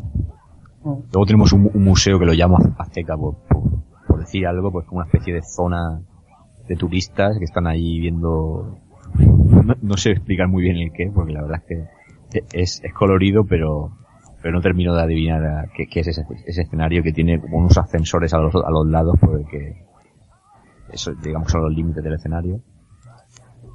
Y eso, no sé, tienen, pues eso, de cambi- cambios de, o de público, o, de- o el paso del día. Pero bueno, y, eh, los, y los de, de- a los Virtua Fighter. Que correcto, puedes correcto. acabar el combate, aparte de quitarle la energía, podemos romper la parte de, una parte del escenario al final y tirar al enemigo al agua, mandarlo en un metro, mandarlo, en- tirarlo a las vías del metro, meterlo en el metro y que se vaya con él rabiando, unos detallitos, que es lo que digo que costaba mucho de, que yo creo que hacerlo por personaje era un currazo. Sí, claro, eso es lo que, que- que íbamos a comentar ahora, que, que es eso, ¿no? Que te metían esta, esta nueva, digamos, ap- aporte a la jugabilidad, porque oye, si a lo mejor te veían muy agobiado y podías mandar al rival fuera del ring, pues te lo ahorrabas y por lo menos pues tenías, tenías eso. Y bueno, podías remontar, y podías Claro. remontar Es decir, combate. Es decir, que los, que los, los, o sea, de, de round a round se iban guardando los golpes que le habías dado a la, a la protección. O sea, que Sí. a lo mejor el primer round no lo reventaba y al segundo le dabas un golpecito y petaba la protección y caía. mm, hice, También. Yo quería hacer un apunte sobre lo que estaba comentando sobre la, esto de poder tirar al personaje fuera del escenario como, como jugador de, de fighting, ¿no? Y que era una nueva cosilla, ¿no? Porque ya no tienes que estar pendiente del tío que venía a zumbarte, sino del tío que podía tirarte fuera. Entonces, eran más factores a tener en cuenta, sobre todo a la hora que cuando, cuando haces algún torneo, ¿no? Competías contra otros tipos de gente, o jugabas una partida en modo historia, ¿no? Son otro añadido más de tener en cuenta que hacen este juego tenga unas delicias mucho más que aceptables. Bueno, y decir que ya no solo te puedes tirar al rival, sino que os podéis caer los dos perfectamente, sino... Sí, sí, sí, efectivamente. Sí, me quedé mal, ¿no? Sí, yo también, yo también. Le, le daba estrategia al juego, porque si eras defensivo te podían acorralar y, y lo pasaban muy mal. Y fomentaba un poco que fuera que fueras ofensivo y que presionaras. Estaba muy bien, le Ah. daba aspecto estratégico al juego. Hay, Sí, hay un uno de los ring, bueno. hay uno de los ring outs que me parece, Sí, ese, Es ya sé por dónde va, ese ahora lo vamos a comentar en las curiosidades. parece. Pero sí que, sí que quería decir que, por ejemplo, en la versión de PlayStation 1, eh, sigue estando el ring out, pero mm, las animaciones que decía Evil no se, no se incluyeron, por falta de espacio, por lo que sea, no se incluyeron. Memoria Sí, de vídeo de la Play. Claro, su gran, su gran lacra. sí. Porque podíamos tirarlo, sí, en el metro vacío, lo tirábamos allá a la vía, pero no, no veíamos el tren por ningún lado, eh, no sé, un sinfín de cosas que, de animaciones que no se tuvieron en cuenta. Pero bueno, lo- supongo que lo harían en favor de la, de la jugabilidad, porque fuera lo más, Sí, para que fuera lo más parecido. Claro. entonces pues bueno, se puede, se puede entender. Entonces bueno, eh, ahora viene un, un detalle que yo sé que ahora más de uno va a disfrutar. Eh, una cosa clave en SNK siempre son las presentaciones entre personajes, ¿no? Eh, aquí está claro que es lo que nos gusta a los fans, porque vemos que, que los personajes están vivos, ¿no? Que no, no solo se pegan palos y ya está. Así que yo ya, si quiere empezar el señor eh, Ice o Evil, quien quiera que empiece, y empezamos ya con las presentaciones y estos detalle- detallitos curiosos de, antes del combate. Yo saltaré un poquito porque me gustaría comentar otra cosa que había del juego en sí y pasar ahora a lo de la- las presentaciones, pero que también tenía el juego un, si- tiene un sistema de, de puntuación en los combates, según como lo hayas hecho, de triple S a C. Y también es bastante curioso que si te lo curras vas consiguiendo triples S y vas consiguiendo mejores puntuaciones. A mí siempre la verdad que me, que me mola Ese eso. es el sistema de puntuación de las revistas de videojuegos. O sea, se empieza por el C y luego hay C, B, A, doble A, triple A, S, doble S y triple S. Y no, em- yo qué sé, se me ocurren centenares de, me- de mejores sistemas de puntuación. O sea, triple S, yo qué sé. A mí me mola, tío. A mí Sí, me daba eso, era como, es como el Devil May Cry, tío. Que hacías un perfect, ahí ibas mejorando, mejorando, a mí me gusta. Sí, sí, sí, a mí Eh, me gusta, pues, sí, lo de- lucha. De lo que me quejo es del sistema de puntuación, no sé, hay, hay otros sistemas. Tri- doble A, triple A, S, Por lo doble S. menos más sencillo seguro. Seguro. Sí. No, pero funcionaba bastante bien, no como el del COP 99, que los puntos iban como le daba la gana. Eso, eso era aleatorio, eso era un postureo que te cagas. Que era pu- puntos para arriba, puntos para abajo y te quedabas igual diciendo, "Eh, ¿por qué? Y, no- y- y no servía para nada realmente. Y no sabía para nada. Por eso que estas letras estaban bien. No, a mí, me, a mí me hacen gracia, ya te digo, sobre todo al final del combate, ver si lo has hecho bien y no sé. Son cositas, que, detallitos pequeños, pero que a mí me, Claro. en su- me, me molan. Dices, Sí, hostia, te has pasado todo el juego haciendo dobles S y triples S. No es lo mismo que pasártelo haciendo Cs. Te lo has pasado apalizando, dominando el sistema de combos, porque para que te den una triple S tienes que pegar los combacos y explotar el juego como Dios manda. Y ese es el reto a que me refiero, que te puntúen con una triple S no es lo mismo que pasarte el juego haciendo Cs. Correcto. Es simplemente eso. Claro, claro, cuando eres una máquina, eres un súper, súper, súper... Ahí está, tío. Toma ya. Este es de Vacileo 3. puro. Claro. No pasa del 3. Sí, efectivamente. El 3 está Me bien. da igual, me da igual. Este, Rafa, este como está conmigo, ¿eh? Cabrón, no, antes te da un 9, un 7. Eh, bueno, las presentaciones que decías, Keiko, Sí, eh, bueno, eh, sobre todo en el universo de King of Fighter, pues vemos muchísimas, pero Fatal Fury no está exenta de ellas. Yo conozco sobre todo la, la mítica que ya estaba en Fatal Fury 3, que es cuando Terry se enfrenta a Geese y, y le sale el, el bocadillo estilo cómic y le pone el nombre ahí en grande y mete ahí un grito ahí guapo el Terry. Pero ya te digo, como yo he sido usuario, muy usuario de la versión de PlayStation, todo esto, hay muchas cosas que me he perdido hasta que lo conocí en arcade y demás. Entonces yo quiero que ahora ya salga aquí los las enciclopedias andantes y que me comenten alguna alguna presentación curiosa y demás. Tienes una de King One contra Yamazaki, que es lo de siempre, que King One es el luchador de la justicia y el otro es el criminal. O sea, y tiene una presentación así de los dos retándose, que es muy, muy cachonda. Pero a mí realmente la, la presentación a mí que me impresiona del juego es la entrada de King One partiendo los bloques de hielo, tío. Oh, sí, Eso qué para mí gran es- es. Eso para mí es brutal. Salir así ya dices, este es un fucker. Sí, sí, sí, sí, sí. Pero del suelo hasta más alto que él. O sea, es que pega un brinco y los parte todos así de un golpe. Una pasada. Además es espectáculo puro. Eso es puro SNK. Sí, sí, sí. Nada, otra, también otra, la típica de Mai Shiranui con Andy. De a ver si se casan ya. Sí. No hay, no hay presentación entre Terry y Blue Mary, nunca los he coincidido. En los COFs en algunos sí. Pero en los Fatal Fury no, ni siquiera en los finales aparecen. Siempre ha sido bastante sosa. Y también creo que tienes especial entre Honfu y King One. Yo te digo también, es que tengo recuerdo de, de que he jugado unas partidas esta semana. Me lo he pasado solo con Terry y con, y con King One y, y he visto alguna, pero siempre hay muchas entre personajes, sobre todo si tienen relación. Seguro que yo y Higashi con Andy y con Terry tienen algo. Y ese tipo de detallitos SNK los cuida, pero cosa mala. Va mucho, sobre todo, en, ya te digo, en el Bioshock, cuando enfrentamos a Kyo y, y a Liori, eso es... Sí, eso gloria. Canela en ramo. Y bueno, eh, no hay que... Si la jugabilidad la hemos comentado un poquito ya, eh, yo creo que también hay otros aspectos que también no, te- no debemos de, de dejar, de olvidarnos. Y ese sería el tema del sonido, el tema de, la, de las músicas. Yo soy un enamorado prácticamente de la banda sonora de este juego, de la, prácticamente me la sé de memoria, ya te digo.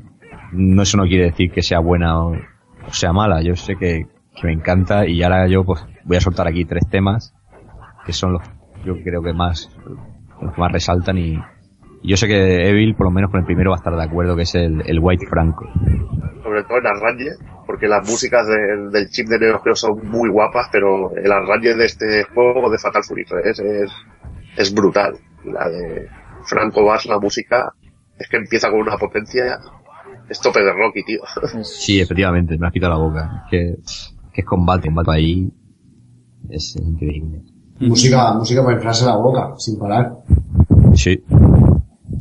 Luego tenemos curiosas como la de Duke King, que es ahí discotequera ahí de los 90 un poquito, así, no sé, tiene unos Yo, te- toques yo tengo que bailar. Siempre que, la, que estoy luchando con, con Dak, tengo que bailar. No sé, se mueve mi cuerpo automáticamente. Ah, y tiene un estéreo muy chulo porque la voz está todo el rato yendo de un canal al otro. Mola mucho. Sí, sí, no, a mí- a mí la que es el pollo de King, coño. El pollo de Duke King es, es el rey, tío. El pollo ese que corre por ahí, eh, De- brutal. del New Zealand Story que se ha escapado y ha venido a SNK. Oye, el Lisa Extra es un kiwi. bueno, pero es, es que parece un pollito de toda la vida, vamos. Que ser No sé, un pero- parece un pollito. Pero es un tema que a mí me llamó la atención en su momento por eso, por escuchar de la voz de Duck King de repente cantando y demás. No, no me cuadraba, ¿no? En un juego de lucha, un tema cantado y eh, la verdad es que es, es curioso. Y bueno, yo creo que el tema de Kissed for G's, que es el, el clásico, yo creo que, que es para que caerse los huevos al suelo y ya está. A mí me gusta más incluso el primero, Sí, la- arranque. el de la primera ronda, ¿no? El de la primera ronda me parece cojonudo. Otro que me parece bestial es el de Kung Fu. Que es con el conocido con el nombre de Chichi. un nombre erótico festivo. Pero el tema, la verdad que es una pasada. Y luego el tema de King One es una animalada. El que le han metido al Kim en este juego. Me parece de los mejores. Y luego, es que a nivel musical el juego raya casi la perfección. Tiene una de músicas y variadas, pero es cosa mala. Todas muy buenas. Cómo mola el Hong Fu cuando, ahora que lo has mencionado, cuando hace el especial y, y cuando falla se pegan todas la- las zonas Pega- nobles con, Está con las pelotas y se queda ahí hecho polvo.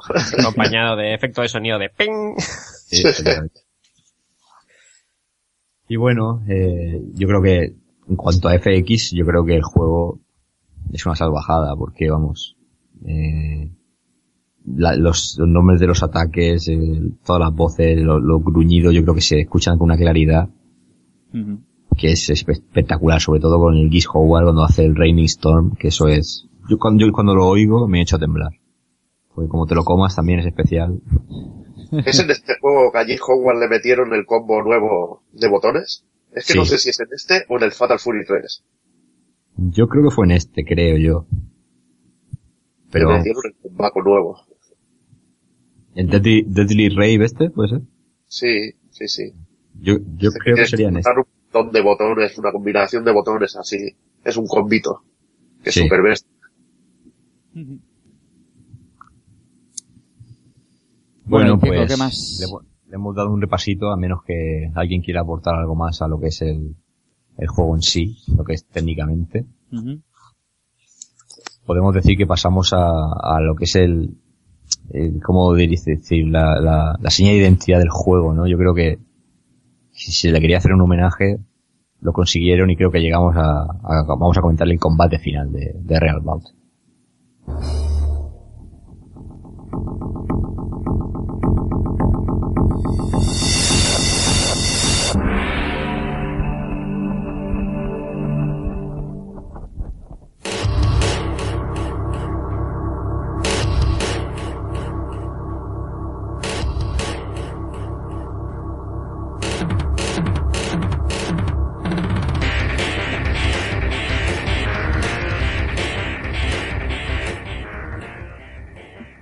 Música para curtirse la cara.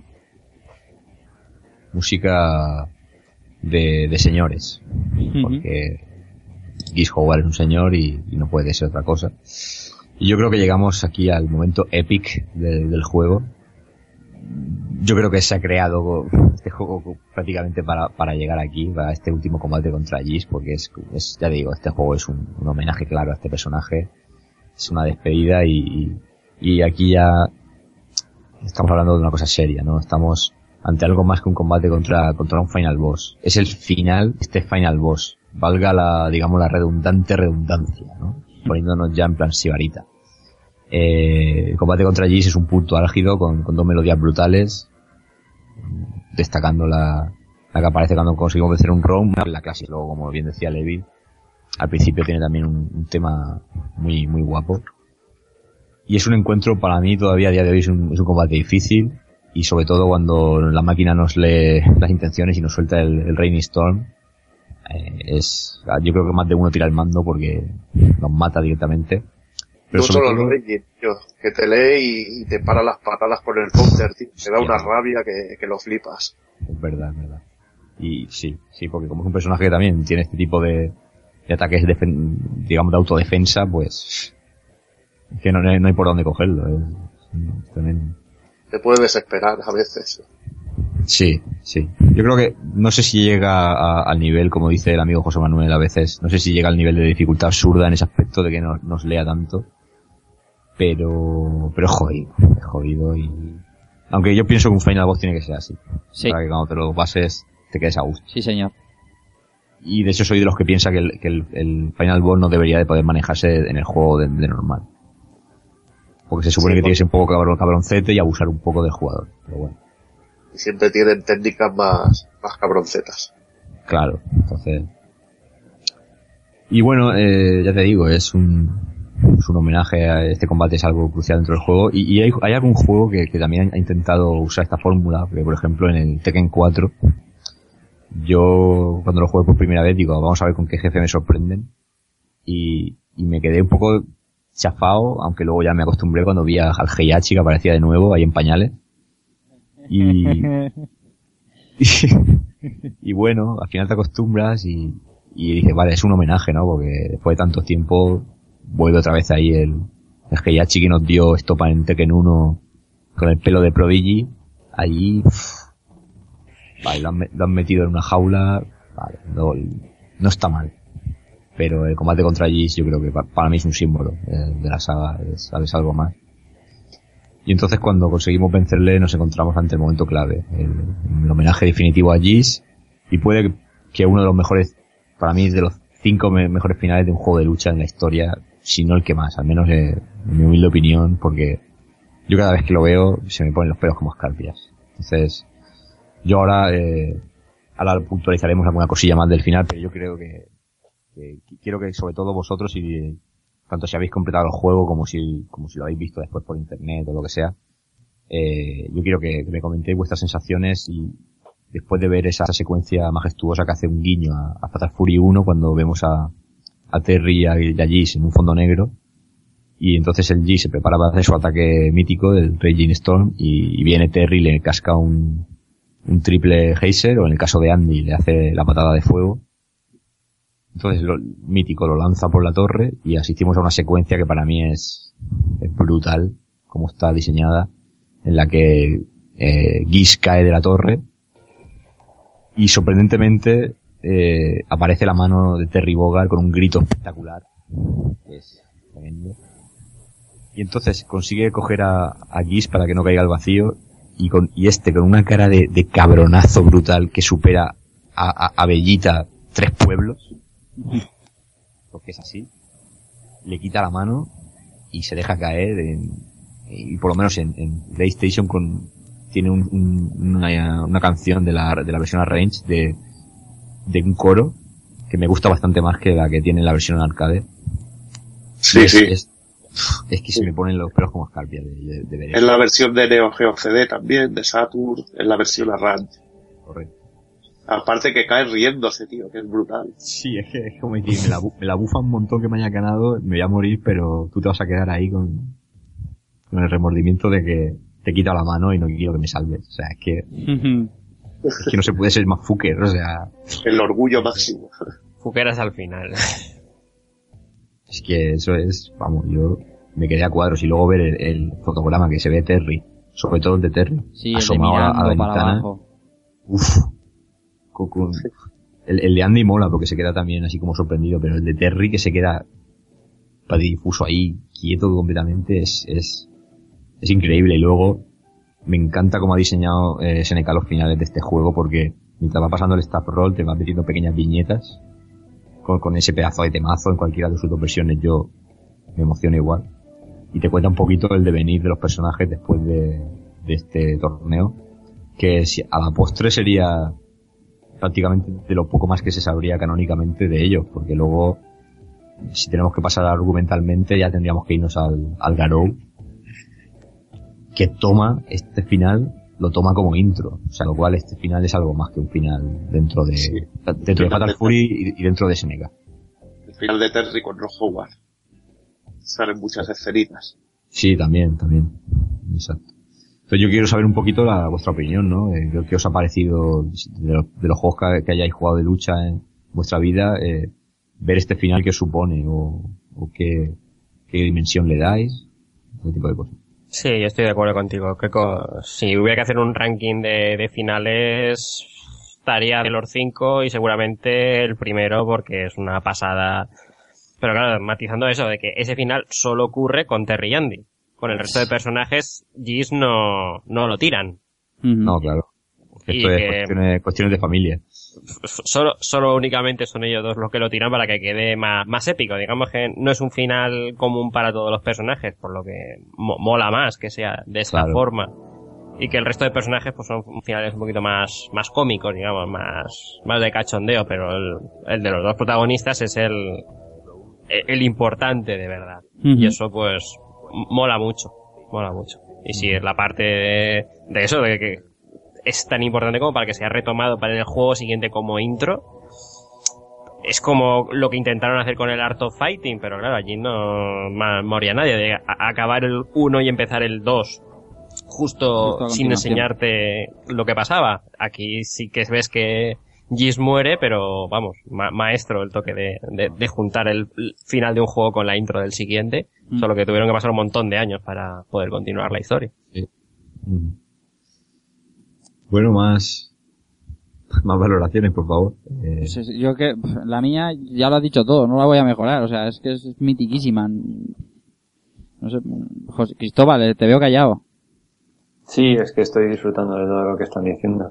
No, la verdad es que la- el, el- el final de este juego, en este caso, es que sorprende bastante en comparación con la mayor parte de juegos de lucha, que la parte del argumento nunca se le pone tanto hincapié. O al menos no tiene un argumento tan potente como esta saga. Y terminar con un, con un final así, pues lo único que hace es cerrar un círculo que, que ya desde el principio, con la forma que te están contando las cosas y todo el background que tenemos de los juegos anteriores, pues es la forma de completarlo, ¿no? A mí me parece perfecto. Es que es una escena mítica. Incluso en el juego de naves de King of Fighters tenemos allí Howard cayendo de la torre. Se, ve, se ve un pequeño momento, es una escena pero mítica, mítica, de SNK. Y la verdad que, que en este juego, como está hecha, usando el zoom, es muy espectacular, muy dramática, la combinación de la música y todo, Sí. va a ser un momentazo. Yo, yo solo voy a añadir, o lo habéis dicho vosotros, que después de ver esto, este final, ¿no? De este juegazo, eh, te das cuenta la pasión, la fe y el talento que han puesto todos los desarrolladores en el juego, porque la verdad merece la pena haberlo tenido y haberlo jugado y rejugado. Y un dato personal mío es que cuando salió King of Fighters 97 y por fin se conoció el famoso Orochi, me dejó tal sabor de, tal mal sabor de boca haberme enfrentado a un boss tan épico y haber, haber sido tan fácil que automáticamente me fui al emulador más cercano, busqué este Fatal Fury y lo rejugué solo por darme el gusto de pegarme con un boss final tan bueno como este. Ole. Qué, qué bien habla, señorice, cuando quiere. Eh, ya está bien, está bien.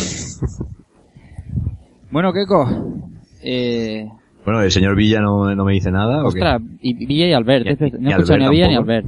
Bueno, pues, un poco A más ver, se puede empieza tú. añadir, tío. A ver. Tú. un poco más se puede añadir lo que no, que no hayáis, que no hayáis dicho. Ujú. Pues es eh, lo mismo, o sea, un personaje que, que, que lleva toda esta historia durante, durante tres juegos y aquí te dan este final, pues, pues, pues lo que dices, ¿no? Pelo, pelos como escarpias y, y disfrutar del momento. O sea, si algo, si algo me gusta los juegos, si por algo me gustan los juegos de lucha de SNK es precisamente por esto, ¿no? Por las historias que le dan a sus personajes, la- las ligaduras entre ellos y, y estos crossovers, ¿no? Ujú. Cosa que Capcom, no sé, o yo no, no se la sé ver o no se la ha dado tanto, ¿no? No, ni tú ni nadie. No, es que no las tiene. tampoco jugaba tantos juegos de, de- de Street Fighter, ¿no? Pero de Capcom. Hombre, a ver, a ver, que os puedo, ahí un día discutiremos sobre Capcom y SNK, así recordaré los viejos tiempos que defendía a Capcom a capa y espada. ¿Eh, cabroncetes? No, pero no creo, no creo que vaya en el sentido de, no sé, Capcom tiene No, sus no. cosas que son increíbles, está claro, pero, joder, en historia SNK lo tienes No se complicado. puede comparar el nivel de novelas y todo eso. Capcom siempre, sí, Ryu y Ken, Akuma, pero poco más. Pero el bueno, resto de personajes los tienen que- abandonados. Hay que, hay que profundizar un poco. Por ejemplo, 03 sí que fue un buen, yo creo que fue un buen intento de, de crear una buena historia, 02 y 03, que, Ujú. que crearon algo más y, y bueno, no, no es tan bestia como la de SNK. Y por ejemplo tienen los cambios de trajes, y, pero bueno, tiene otras cosas Capcom. Claro, Capcom, claro, por ejemplo, claro. era capaz de animar una piedra, podía animar cualquier cosa que quisiera. Sí, Se podía meter el bicho más raro que, que quisiera hacer. Y luego la variedad de juegos también era increíble. Está el claro. asunto es Y a mí, yo siempre lo he dicho. Yo he sido siempre más de Capcom, pero esta competencia que había con SNK es lo que los hizo evolucionar y lo que nos hizo disfrutar a nosotros cosa mala. Y yo siempre envidiaré de SNK sobre todo la manera que tenía de narrar las historias, cómo cambiaban los trajes a sus personajes, eh, la variedad de los mismos, que era mucho más que las de Capcom. Lo que pasa es que Capcom luego tenía subsagas y hacía cosas increíbles. Porque hacer un juego de robots de lucha como Cyberbots a mí me parecía una puta pasada.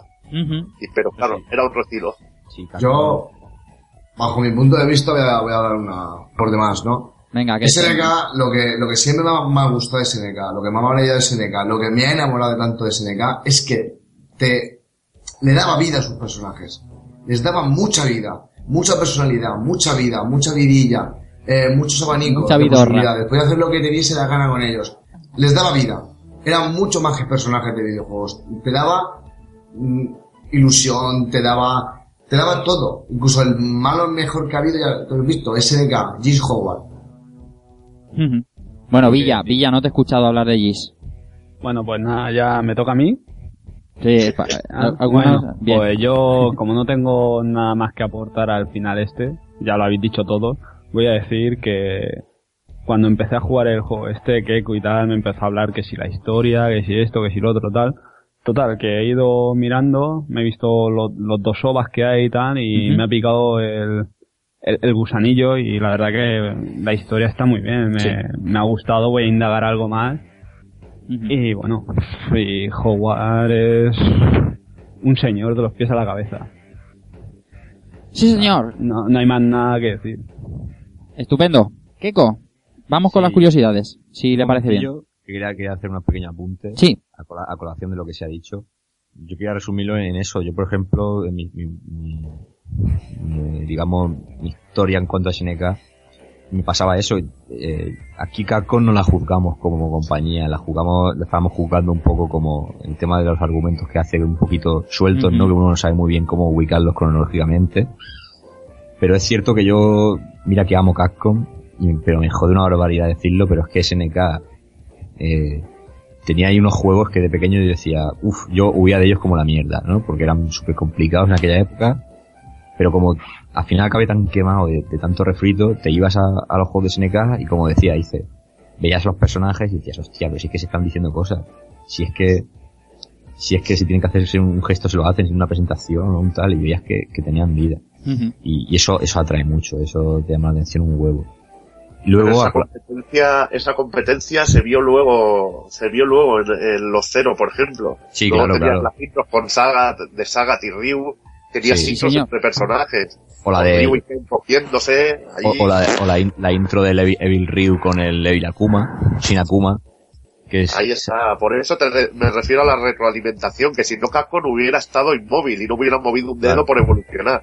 Luego en el No. Cine Strike ya tenías intros, por ejemplo, increíbles, la de Hugo y la de Hugo y Alex, que era, Alex. era de una Wrestlemania pegándose con el pecho, si era el Hulk Hogan con el Andrés el Gigante, ¿no? con el Andrés gigante. Ahí está, tío, pues ese tipo de cosas, SNK hizo que moviera el culo Capcom. Yo lo Sí, no. agradezco, igual que Capcom hizo que moviera el culo SNK.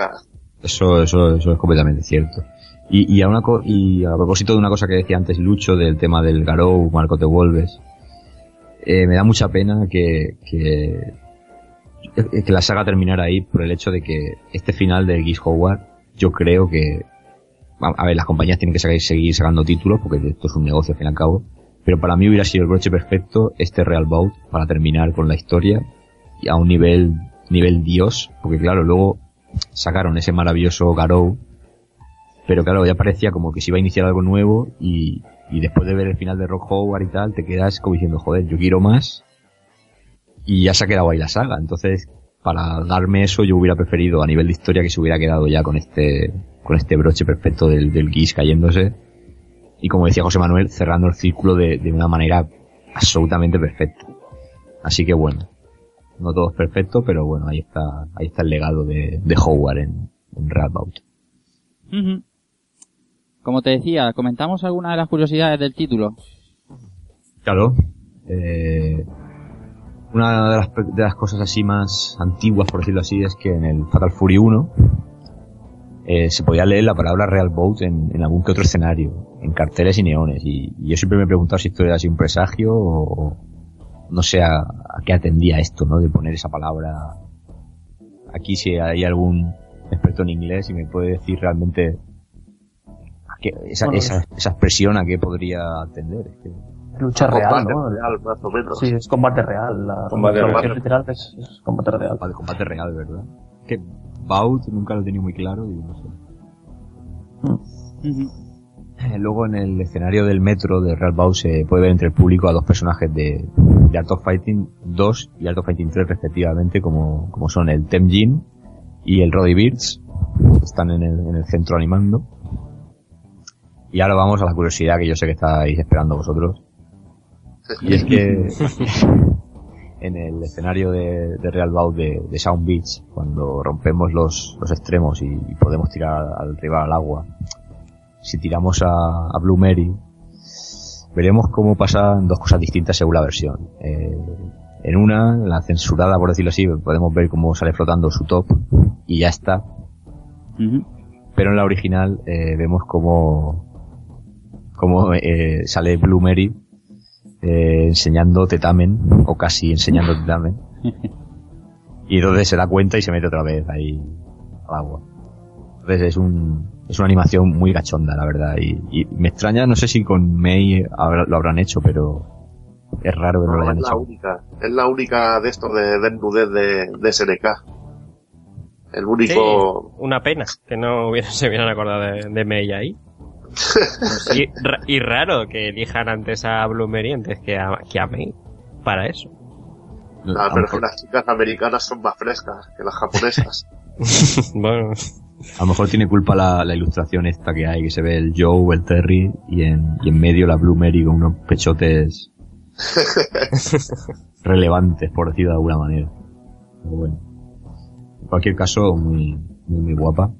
Y me decía Evil esta tarde que, que era otra cosa que yo desconocía era el tema de la sangre, ¿no? Sí, que teníamos las, las versiones occidentales, no teníamos la sangre roja. Teníamos como una sangre verde que parecía más bien una especie de vómito. O sea, que no... Es un poco de censura que, que en la época era muy común, como Samurai Shodown, que, que la tenía bastante bestia y, y otros muchos juegos. ¿Jugada Mortal Kombat Super Nintendo? Más o menos. sí, y ahí Nintendo no tenía nada que ver. Aquí Nintendo no era la culpable. ¿eh? Exactamente, sí señor. Cosas que pasan. Pero bueno, mejor es eso que nada. Y bueno, si a, a menos que mis compañeros me sorprendan con alguna otra curiosidad, yo creo que que vamos a pasar a comentar muy rápidamente, muy brevemente lo que son las, las versiones de este juego. Y bueno, vamos a empezar por, por la de PlayStation. Eh, como he dicho, pues yo es la que más le, le he podido dar desde mi infancia, que, que tengo, tengo esta versión repetida dos veces incluso, por, por cuestiones muy frikis, ¿no?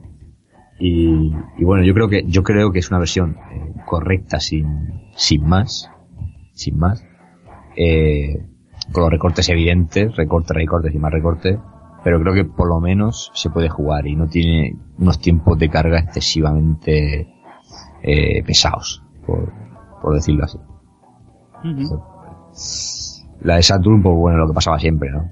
La de Saturn siempre la versión bien hecha, eh, a lo mejor con algún defectillo creo que en, en- en algunos, en algunas voces, pero vamos. Eh, Los- Los defectos principales eran las voces y que se cortaron las músicas, que las músicas venían de la versión de Neo Geo CD en sí, y si en Neo Geo CD duraban 6 minutos, en Saturn duraban 4, y por ejemplo el guitarreo final de la Ranger te lo perdías, que era un poco putada. Pero la verdad que, que los, que los tiempos de carga eran muy rápidos y la versión, el juego muy bueno, usando el cartucho de un mega de, de memoria RAM adicional. Nada que ver con la conversión del Fatal Fury 3 que es nefasta. La versión de Saturn del Fatal Fury 3 es pero mala mala con avaricia. Bueno, eh, la siguiente que tendríamos la del Neo Geo CD, que bueno, yo creo que, que esta pegaría de, de lo que le pasa a todos los juegos de Neo Geo CD, ¿no? Que puede estar bien, pero los tiempos de carga... pues, La matan. Claro. La matan, pero bueno, si te esperas juegas el, el juego prácticamente en, en su gloria. En su gloria. La verdad que, que muy bien, sobre todo por el tema de que teníamos la música ranch que en este juego me parece cojonuda. Luego la de la versión de Neo Geo, que bueno, se supone que se ha creado para ella, con lo cual, Eso es la perfección. claro, es... eso es. Purista. Luego yo sé que hay una, una versión para PC, eh, no, eh, no la he catado, pero como tantas otras, yo creo que, que tiene que ser bastante, bastante deleznable, por decirlo suave. Porque suele pasar esto, eso es así. Tú sabes bueno, que, luego- que ahora Sí. metiéndote con las versiones de PC te estás haciendo enemigos. Ahora salen los peceros debajo de las piedras. No, a ver, yo, no- yo no digo que esté mal jugar en PC, digo que las versiones de PC eh, es lo que hay, eso es objetivo. Eso es así, es una cosa que es así, es cierto. Los píxeles mandan, mandan ahí eso. No, y que las conversiones de PC es mejor meterte el emulador que jugar al PC, a Totalmente. esa versión de PC. Eso Claramente. Totalmente. Sí, Eso es así. Bueno, yo en esa época le, le metía bastante el tema de PC también. Bueno, me metía todo. Y no recuerdo ni siquiera que existiera una versión de este juego para PC. Pero en cualquier caso, todo lo que salía en alrededor de mediados de los 90 por ahí era auténtica ponzoña. Hombre, había alguna excepción, ¿eh? El Super Oh, Street bien. Fighter 2 Turbo estaba muy bien, ¿eh? De PC Ese estaba no- muy bien. ese y no el X-Men Children of the Atom... Ese sí que estaba, sí que sí que sí que estaba. el, el Super Street Fighter Turbo yo lo tengo, pero yo creo que a mí me gustó en su tiempo, pero si lo pruebo ahora no, no sé, no sé qué me pasaría en los ojos. Yo te digo, la conversión estaba, estaba muy bien. La que, no- la, que, la que estaba muy mal era la del Super Street Fighter 2 a secas. Ese sí que... Bueno, la del Street Fighter 2, esa ni, ni, Bueno. ni, ni la, ni la hablamos. Eso es, es un gol, ¿no? O sea que muerte y desolación. ¿no? La, de, la del Turbo sí que era de, de Gametec y no, no, no, no les quedó mal. Eso yo jugué mucho en su día y, y me gustó bastante. De SNK ya sí que no, no lo sé. Pero para instalarla hacía falta Dios ayuda, o por lo menos eh, creo que, que meterla por MS2 o alguna movida de Sí, esta. sí, MS era, era, Sí. era de MS2. Con audio CD y hacer funcionar el audio CD en MS2 era a veces un poco complicado. Era Bueno, el clásico de los PCs de la época. El Sí, AutoExe, el Config6 y a pelearse con las memorias y todo eso. todo Qué, eso. qué divertido es. Bien. Sí, sí, era una pasada. Sí, piensa, piensa que estamos hablando de 95, ¿no? Sí. Windows 95, no, te- no todos los juegos que salían en ese momento eran ya solo para Windows 95. No, no, ni mucho vale. menos, ya ves. En ese, mo- en ese momento la mayor parte de los juegos que salían eran- eran en MS2. Sí, sí, sí. De MS2, Seis- sí. 6.2.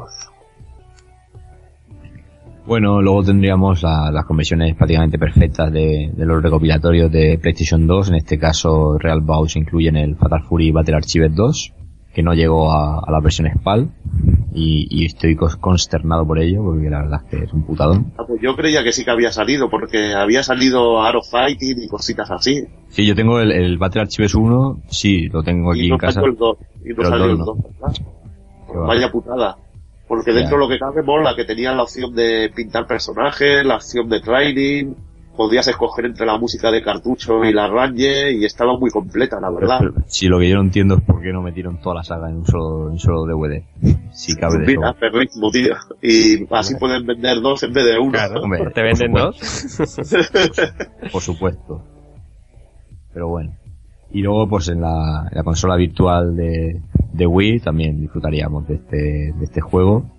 Yo no lo he probado, pero vamos, me imagino que será una, una conversión Sí. bien hecha, en condiciones. Emulada típicamente y ya está. Y bien. Ya están todas las versiones, ¿verdad? Sí. Bueno, pues me hace falta ahora alguien que me haga de Ana Simón No, yo me... para leer los comentarios. Bien, ahí está, ahí me gusta la gente valiente. ¿Ha, oído Ana Simón? Correcto. Pues nada, vamos a leer los comentarios de los amigos que nos han dejado por Facebook. Así que, eh, cuando quieras, Ana. Pues nada, tenemos aquí Iván Parra Pons, nos dice, dice, mejor el Real Bout Special, ¿no? Digo yo que para hacer un, para hacer uno que sea el mejor. Bueno, y ya es cuestión de gusto, supongo, ¿no, Pico? Tampoco hemos dicho que vayamos a hacer solo uno. Claro, Exacto. exacto.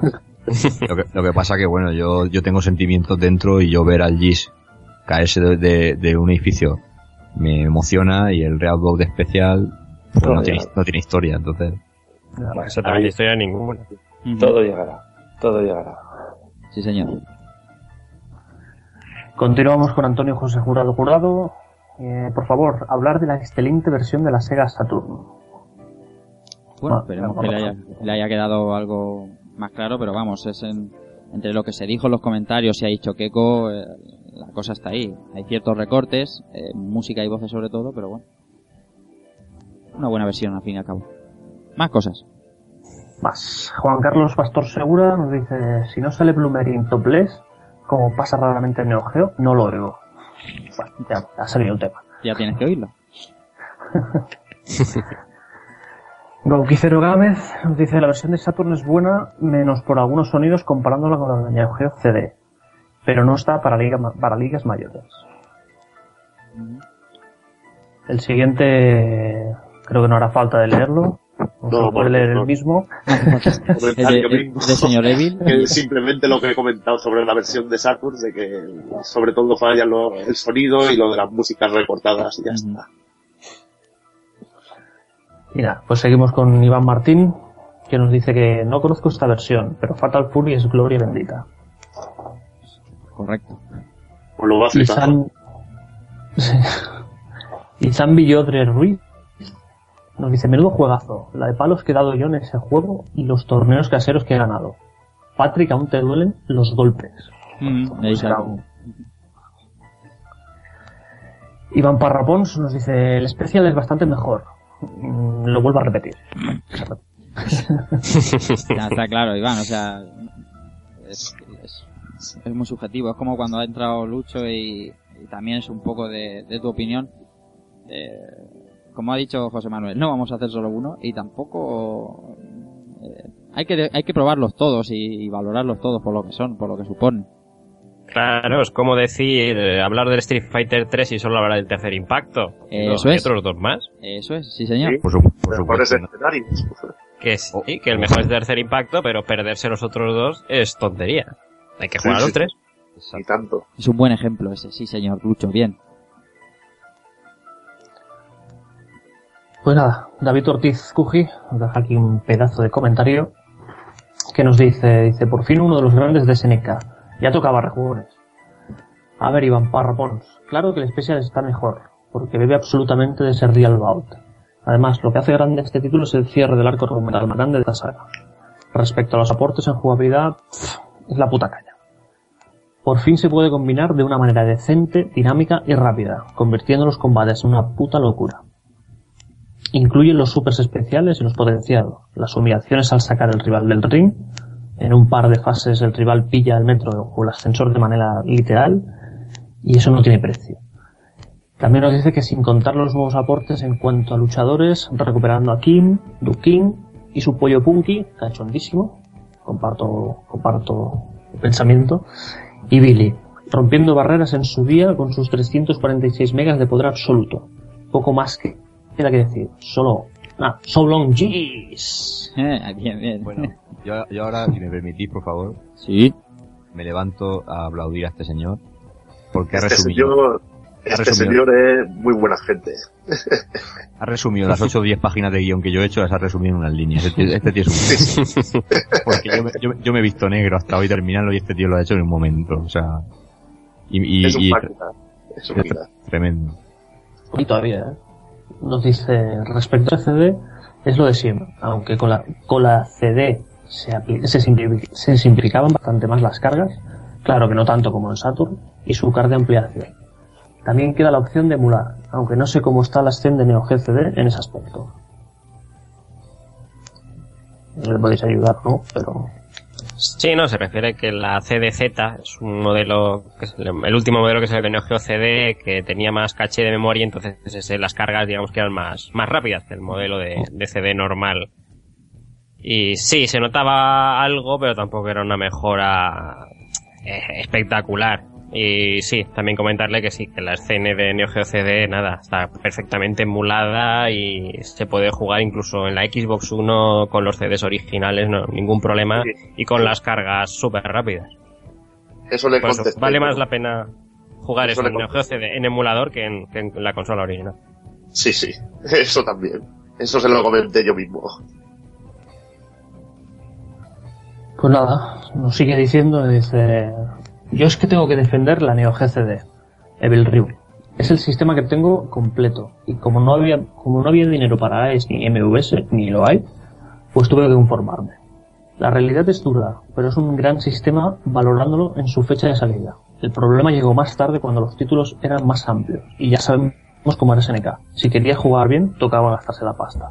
Una política que desgraciadamente la llevó, la llevó donde ya sabemos todos. Aquí os dejo una fotillo de la unidad, cosa que no, no, puedo- no, no va a ver nadie, supongo que debe estar en el, en el canal de Facebook.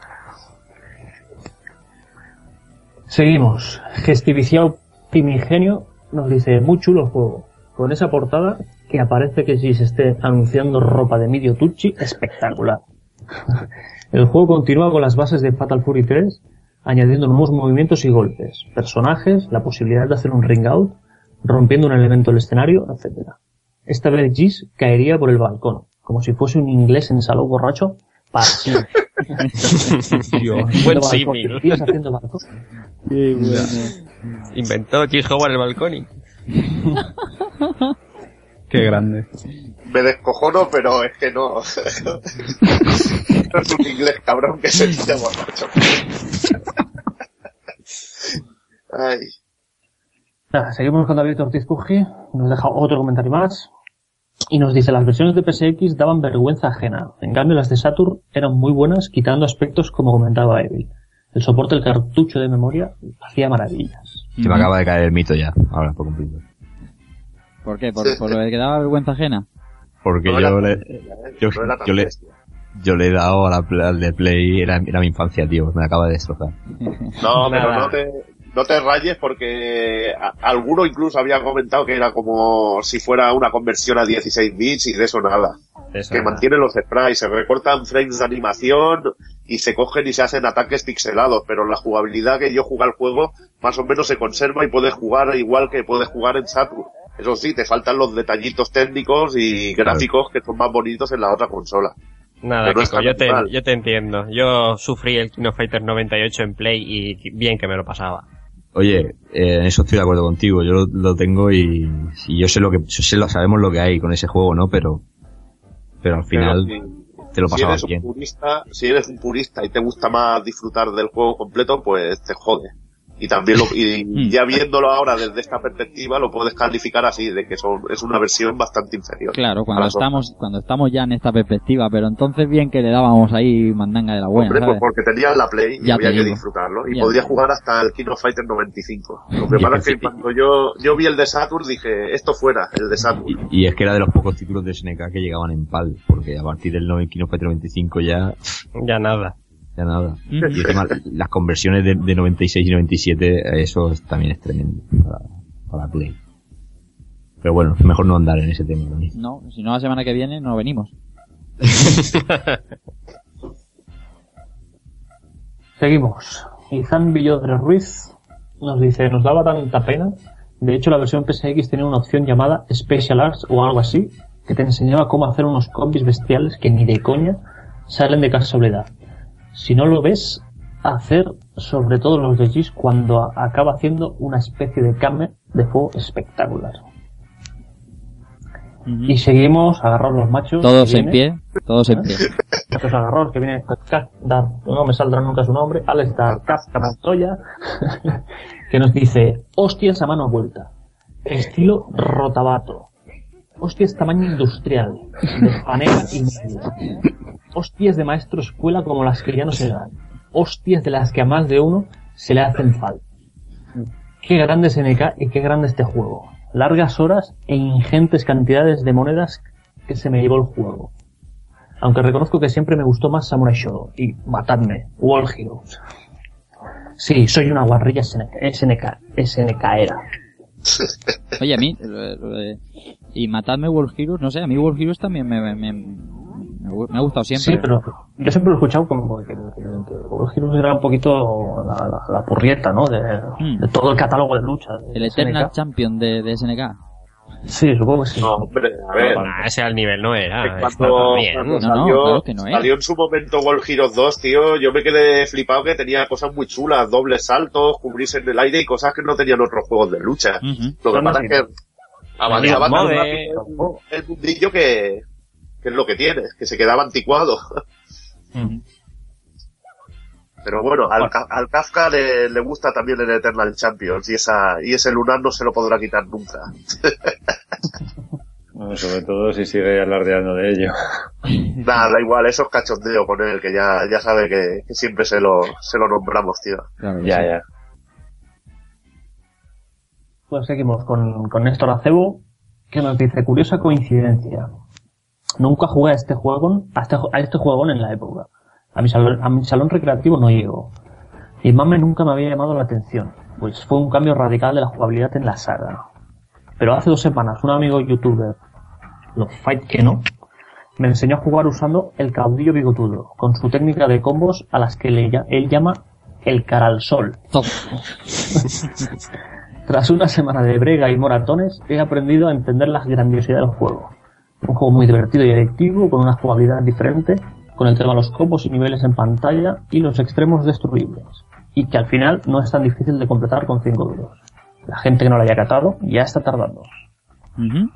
Sí. Seguimos con José Ángel López Moreno. Me encanta la vuelta de tuerca que le dieron a la jugabilidad. Más accesible y menos tosca. Y la portada, una de las más importantes de la historia de los videojuegos. La portada caló, ¿eh? Sin duda. Nuestro amigo Pepa Lacan nos dice con Veo Loco de Kim Cap Kim Cap One. no sé pronunciar el nombre. King Cap Juan. Kim Cap One. Juan Carlos Pastor Segura. Shinkiro Tutsi en el corte irlandés. Muy bien. Y hasta aquí los comentarios. Sí, señor, muchas gracias Albert y muchas gracias a los amigos de Rejugando que siempre nos dejan ahí sus comentarios que, bueno, se crean unos debates súper chulos en Facebook sobre todo y en Twitter que están la mar de bien y nada, esperemos que, cada vez os- unáis más a, comentar y, nosotros estaremos aquí, au- aunque haya que hacer especial comentarios, lo, lo leeremos eh, como debe ser. Bueno, señor Keko, eh, su criatura llega a su fin y es hora de unas conclusiones. Sí, pero eh, yo prefiero que hable primero el, todo el equipo. Me parece correcto. Le damos paso a los invitados primero. Señor Poker Lucho, Luis Miguel Mayor para los amigos. bueno, voy a a intentar no trolear demasiado. Hombre, Eh, para bola. mí es un juego muy bueno, solo que no, no lo considero como una obra maestra como si hay otros juegos de SNK que sí lo son. Jugablemente mucho más accesible por el tema de la introducción de, de los combos muy, muy sencillos de hacer. También añadir el tema de los escenarios destructibles y el ring que no gustó porque no se volvió a utilizar. Es evidente que, que- no gustó. Y eh, también referirme a la falta tal vez de, de pulido que le falta a- al juego en, detalles. Por ejemplo, la intro no la veo tan trabajada como podría ser en el 3 o en el Real Bout Special y el Real Bout 2. Eh, la misma pantalla de elegir personaje es bastante sosa comparada con otros eh, Fatal Furies o Real Bouts. El tema de los, de los pocos escenarios. eh, el final muy bueno. El de Andy y el de Terry, pero el resto no me destacan mucho. Yo te digo, son quejas, pero a nivel de, de terminación del juego, ¿no? Jugablemente sí que lo veo muy correcto, excepto el tema de los ring-outs, que a mí no me entusiasmó tampoco. Porque sí es gracioso lo de eso, de que te puedan tirar en un momento, pero tú imagínate que vas, que te tiren cuando tú vas ganando por paliza. Que tú tienes al, al rival arrinconado, lo estás destrozando, le vas a ganar y de repente te caes tú. Una vez te hace gracia, pero cuando empiezan a pasarte varias veces ya no te hace tanta gracia. Y ya para terminar, pues simplemente decir eso, un juego muy bueno, muy divertido, pero que, como han comentado nuestro amigo de los comentarios, eh, no es el mejor Real Bout, para mi opinión. Ujú. José Antonio Moreno, eh, Wonder Evil. bueno, yo simplemente decir que es un juego como seguramente a Keiko le pasó que ya te conquista con la portada, que cuando ya lo pones y ves ahí a la sombra del, bueno, la figura del Terry apareciendo con, con aquella, aquel fondo negro con la estrella de, de la chaqueta detrás es una pasada. Me encanta la música, sobre todo en Arrange. Y nada, decir que se, que es un paso adelante de, de SNK. El Fatal Fury 3 tenía una jugabilidad para mí más tosca y este juego la refina pasando de cuatro botones a tres botones y hace un sistema de combos muy competente e intuitivo que puede parecer, parecer sencillo al final pero que si lo dominas y, y logras meter algún golpe especial por en medio o todo lo, el arsenal que, de, que, de que dispones puedes crear combos realmente muy guapos y jugablemente para mí es un juego impecable y que sienta las bases para luego Real Bout Special, sobre todo.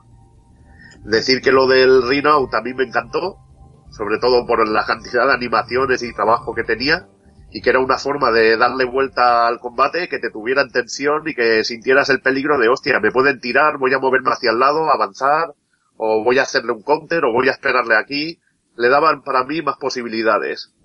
Eh, realmente no es tan bueno como otros juegos, de luego posteriores, pero en su momento para mí un auténtico, ay, perdón que me corto, Mm. eh, juegazo y que pienso que, que el tiempo lo ha tratado bien, sobre todo a nivel jugable y que sigue siendo muy divertido de jugar. Simplemente eso. Y que tiene la muerte de G. Howard. ¿Qué, qué más podemos pedir? Estupendo. Vamos con los miembros eh, en orden inverso a los que lo- como lo he presentado. Venga, vamos a empezar. Ice.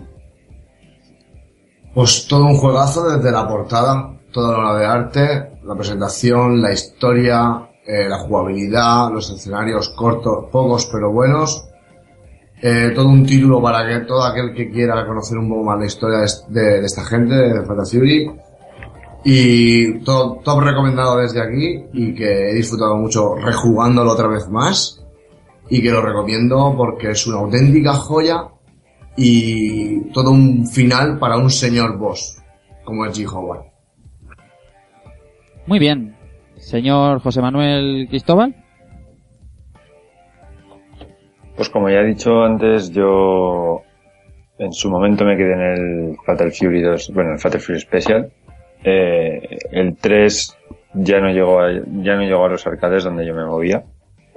Y este es- lo había visto a nivel de emulación, pero nunca, nunca había llegado a, a darle lo suyo. Porque, bueno, ya lo he dicho antes también, eh, en su momento me cansé un poco de los fighting games debido a la cantidad de juegos que, que aparecieron en el mercado de manera simultánea y estaba todo un poco saturado y al final me, me decanté por otros géneros. Pero bueno, sí que tengo que decir que lo que le he estado dando me ha gustado mucho. Tengo que reconocer que ha mantenido y que sigue manteniendo el juego la jugabilidad mm, creo que intacta, sin poderla comparar a cómo, cómo era de jugarlo en, en el momento de salida, pero creo que se sigue siendo bastante jugable desde mi punto de vista, muy divertido.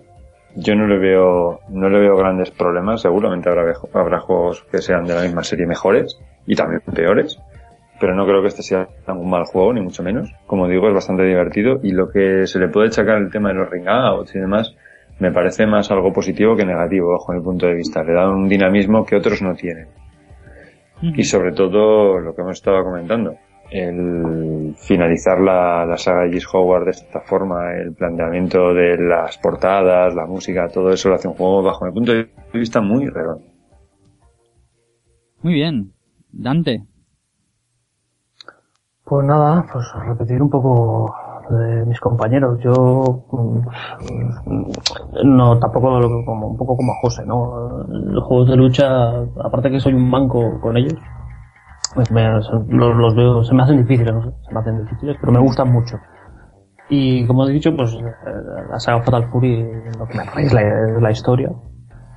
Y en este juego en, especial, pues yo había jugado, había probado el 3, no, mientras probaba este había jugado al 3, y lo que he dicho antes, ¿no? O sea, esa dificultad del 3, eh, la pas- pasas al Real Bout, y la, simplec- la simplicidad de los botones, ¿no? Pasas de cuatro botones a los tres botones, y el de, el de esquiva, eh, los combos entran mejor, mm, se ve más dinámico, ¿no? Es, no es- los combates son un poquito más largos, no son tan cortos como en el, o se, o se me hacían a mí cortos en el, en el Fatal Fury 3 no sé, es un juego que, que- que me pasa como a José, ¿no? Pues, ahora mismo ju- rejugarlo ahora, sin haberlo jugado antes, se me, ha hecho divertido, fácil, accesible, y, y bueno, pues cierra, cierra la historia de, de, de con, con ese, con ese pedazo de final.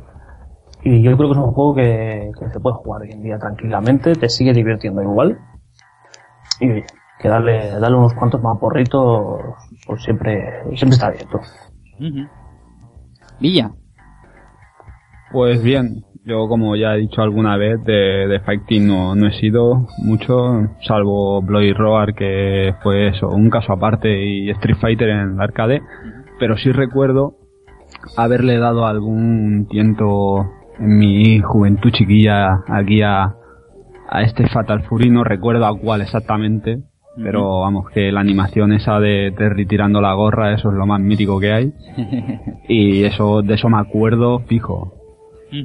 Y nada, yo digamos que lo he descubierto más en profundidad ahora y el juego me, me ha encantado. Igual que con Bloody Roar me gustó el tema de que te podías convertir en bestia y tal, el movimiento este que tiene Fatal Fury de meterte hacia adentro o hacia atrás o hacia adelante para esquivar, eso le da un toque muy bueno.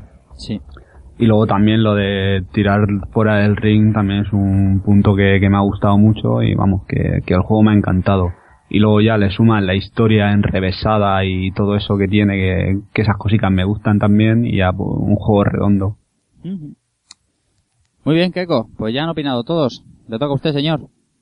Bueno, yo igual ahora se queda la gente durmiendo, ¿no? Pero es que este juego, este juego a mí me toca demasiado la fibra, entonces hasta me lo he tenido que escribir, ¿no? Porque es, eh, no me quiero olvidar de nada y es que para mí Fatal Fury es la, siempre ha sido una saga de artes marciales mezclada con cine negro por el ambiente y, y, con esa ambientación de, películas de artes marciales de los 80 y los 90, de, de- yo qué sé, de, de Marda Casco, de Jean-Claude Van Damme, y todo eso aderezado con, con una un drama de historia porque hay que hay que ver que, que trata la historia de venganza de un asesinato de- de- del padre de los Bogart y más que una historia original por algún eh, factor exterior como puede, puede ser por ejemplo el tema de Orochenkov o, el- o las tribulaciones de, los Mishima en Tekken con sus corporaciones y demás y sus robots yo creo que aquí son luchadores en estado puro, eh, enmarcados en, la vida de una ciudad ficticia que ya es leyenda como es Southtown.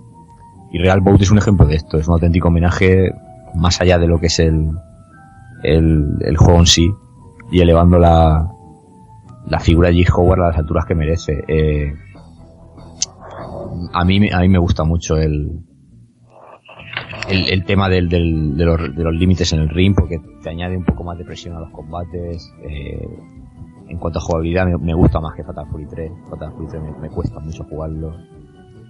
Eh, para mí la banda sonora y, y los escenarios admito que son pocos pero también me gustan mucho.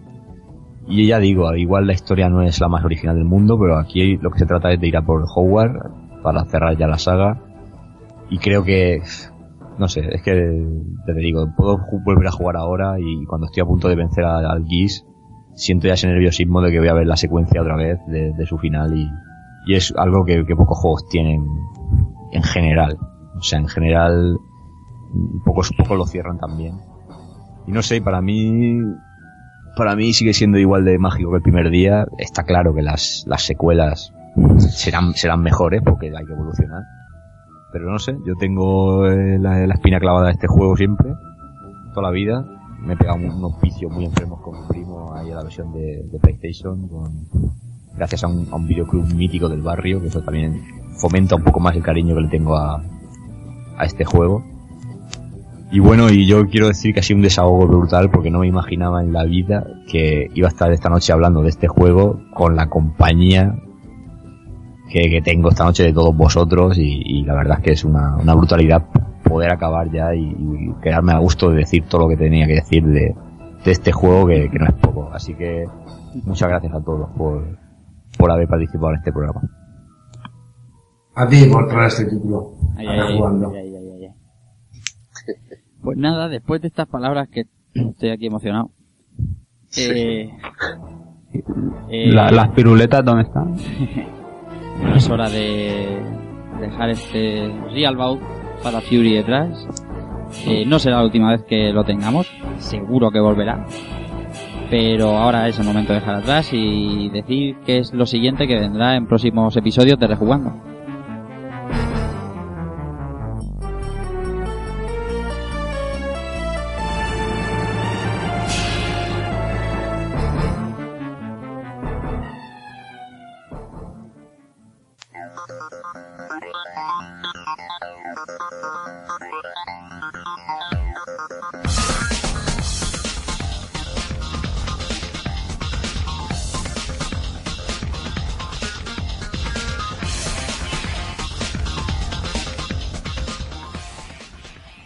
Lo que yo he denominado el rejugando Hostias Gaiden, que es el- una saga aparte del rejugando, el siguiente juego también viene de la mano de Keiko, así que Keiko, Bueno, yo decir que ahora se nos, se nos viene otro, otra pieza maestra de, de SNK aclarar que no sé lo que es tocar una consola, solo sé que, que últimamente la, la vocación de escritor me está viniendo muy fuerte con, con los guiones de estos programas, pero que, que encantado porque ahora va a venir una, una pieza maestra como es el, el grandioso y, y siempre recurrente King of Fighter 98. Ole, ole. El juego.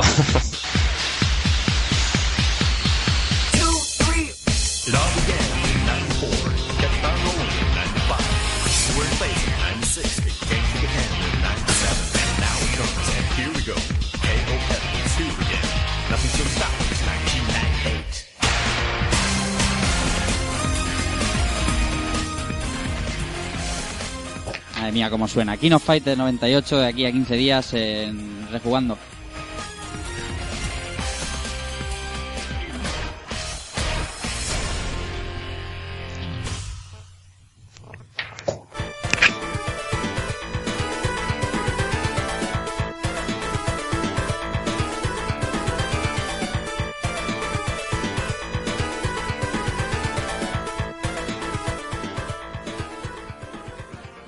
Bueno, Villa.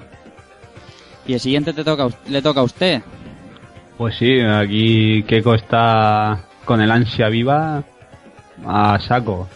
Ah, iré yo ahí con, con el perrico y su ninja Ahí estamos. a seguir liando la parda por ahí.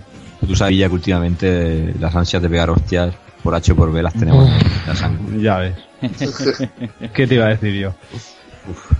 Pues sí, el siguiente episodio de Rejugando va a ser Shadow Dancer, que nos va a traer el amigo José Villanueva de aquí a un mesecito en Rejugando.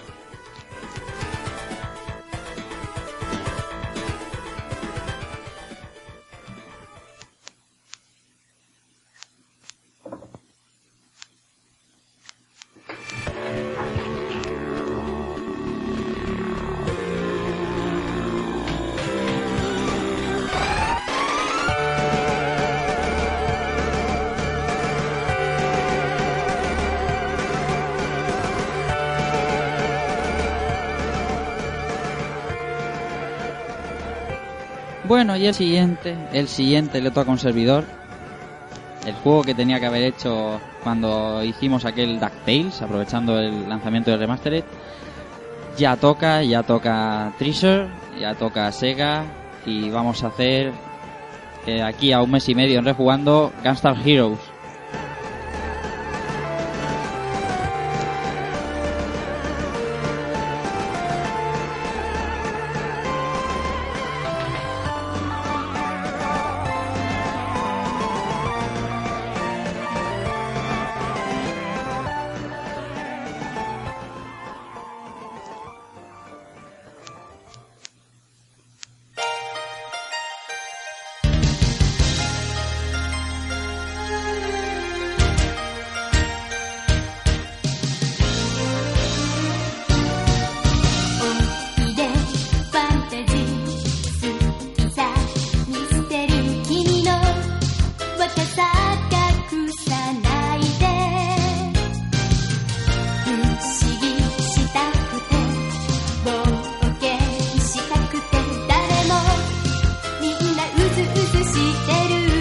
Bueno, otro programa que se acaba, otro episodio que ya ha llegado a su fin, toca despedirse.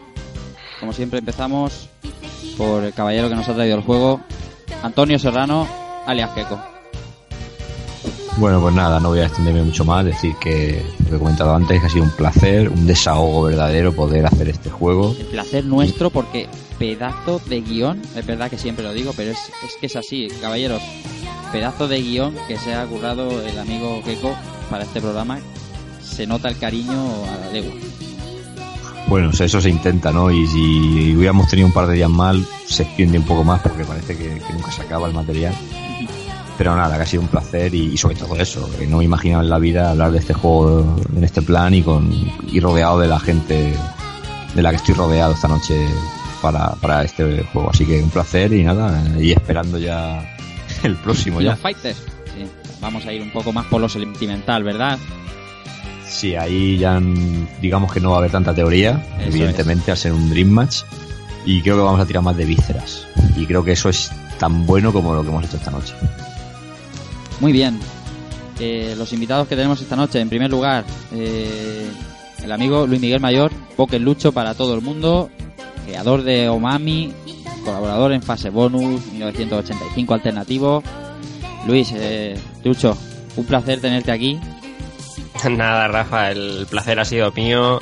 Eh, me lo he pasado muy bien. Hablar de SNK siempre, siempre es un, placer y nada, felicitar también a Keko porque en serio la gente no se puede imaginar el pedazo de guion que se ha currado. Es, es, yo lo he visto y me he quedado alucinado diciendo, madre mía, madre mía, este programa, cómo se curran los guiones. igualito que, igualito que nosotros. y nada, ya lo, lo he dicho, la experiencia ha sido muy grata y nada, cual- para lo que me necesitéis, aquí estoy. Seguro, seguro que sí. Yo eh, queremos que estés por aquí porque esta es tu casa y seguro que hay oportunidad de que, de que estés en breve por aquí. Señor José Antonio Moreno, alias Wonder Evil, Evil Ryu, Pulpo Frito, Full Podcast. Caballero, un placer. Igualmente, un placer sobre todo. No podía faltar la llamada de Keiko, ya me lo dijo la otra vez que, que quería que estuviera, que, que le hacía ilusión y a mí pues igualmente. Aparte se lo ha currado mucho, ha hecho ahí un guionazo, ha repasado toda la saga en sí y hemos podido tocar un montón de temas que, la verdad a mí me, me mola, a mí me, me transporta a tiempos mejores que, la verdad que yo pocas veces he disfrutado como, como disfruté en la época dorada de los juegos de lucha y sobre todo también con compañía de aquí hablando de, de todos los compañeros de Rejugando que ya sabéis que me lo paso de muerte con vosotros Claro que sí. Muchas gracias, si no caballero. no estaría aquí a las 3 de la mañana cabrones Sí, señor, gracias, gracias por el esfuerzo. Que Eso, sabemos- eso, que hemos, quitado las de sueño y eso se, eso se Sí, señor. Todo un, un grande vídeo, claro que sí. Bueno, equipo, eh, José Manuel Cristóbal. No, pues poco más que decir, que nos lo hemos pasado genial, que unas risas como otros programas. Y que ya deseando que llegue el siguiente, porque aprovechando el tirón le empezaba a meter al COP 98, que también soy un neófito y eso es crema de la buena. Claro que sí. Pues nada, eh, señor Alberto Andreu, Dante77. Pues nada, agradecerle a Keiko que me ha devuelto un poquito la ilusión por los juegos de lucha. ¿vale? Me, da juegos a conocer es que son interesantes y, y divertidos. Gracias a él me llegó el otro día el, el cartuchito del, del COF 98 y ya, Ujú. ya le puedo dar un, un tientecito. señor. Y con muchas ganas de, de meterle el tiente. Sé que no voy a poder dominarlo porque es, enorme ese cartucho. Pero bueno, tengo muchas ganas también de darle de darle palizas al cartucho, a la- al cartucho, a los luchadores. Y nada, de aquí 15 días, si, si todo va bien y no, hay, no pasa nada raro, estaremos por aquí. Muy bien, Villa. Pues nada, un auténtico placer descubrir el juego este y que voy a seguir jugándolo porque esa historia la quiero terminar de, de conocer y nada, preparado para seguir dando cera de aquí a 15 días. Un auténtico placer y pues siempre vamos, ya sabéis. Israel Salinas, Ice. Ante todo deciros que ha merecido muchísimo la pena venir de currar 8 horas reventadísimo y estar aquí con estos 7 ases. Agradecer a Keiko la pasión que ha demostrado en este guion y el talento al redactarlo y al exponerlo. Y nada, muy contento de haber, haber jugado este Real Bout y con muchas ganas de coger ese COF 98 de mis amores. Cómo habla el cabrón cuando quiere, de verdad, lo reitero. Bueno, y queda un servidor de ustedes que está en este, como han dicho mis compañeros, en este espíritu del fighting que nos ha entrado ahora, estoy ya deseando, deseando que llegue ese COF 98. Pero como somos buena gente, le vamos a dar 15 días a Keiko para que repose. que el trabajo ha sido mucho y os lo garantizo.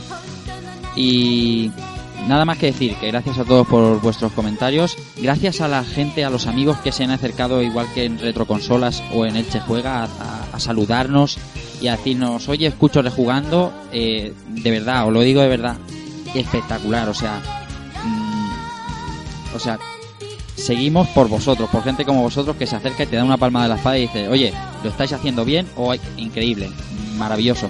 Soy muchos y no puedo nombraros a todos y no me quiero dejar a nadie pero vosotros sabéis quién sois y eso es lo importante. Así que nada más, esperando con ganas ese COF 98 dentro de 15 días. Eh, recibid un saludo de Rafa Valencia y chao.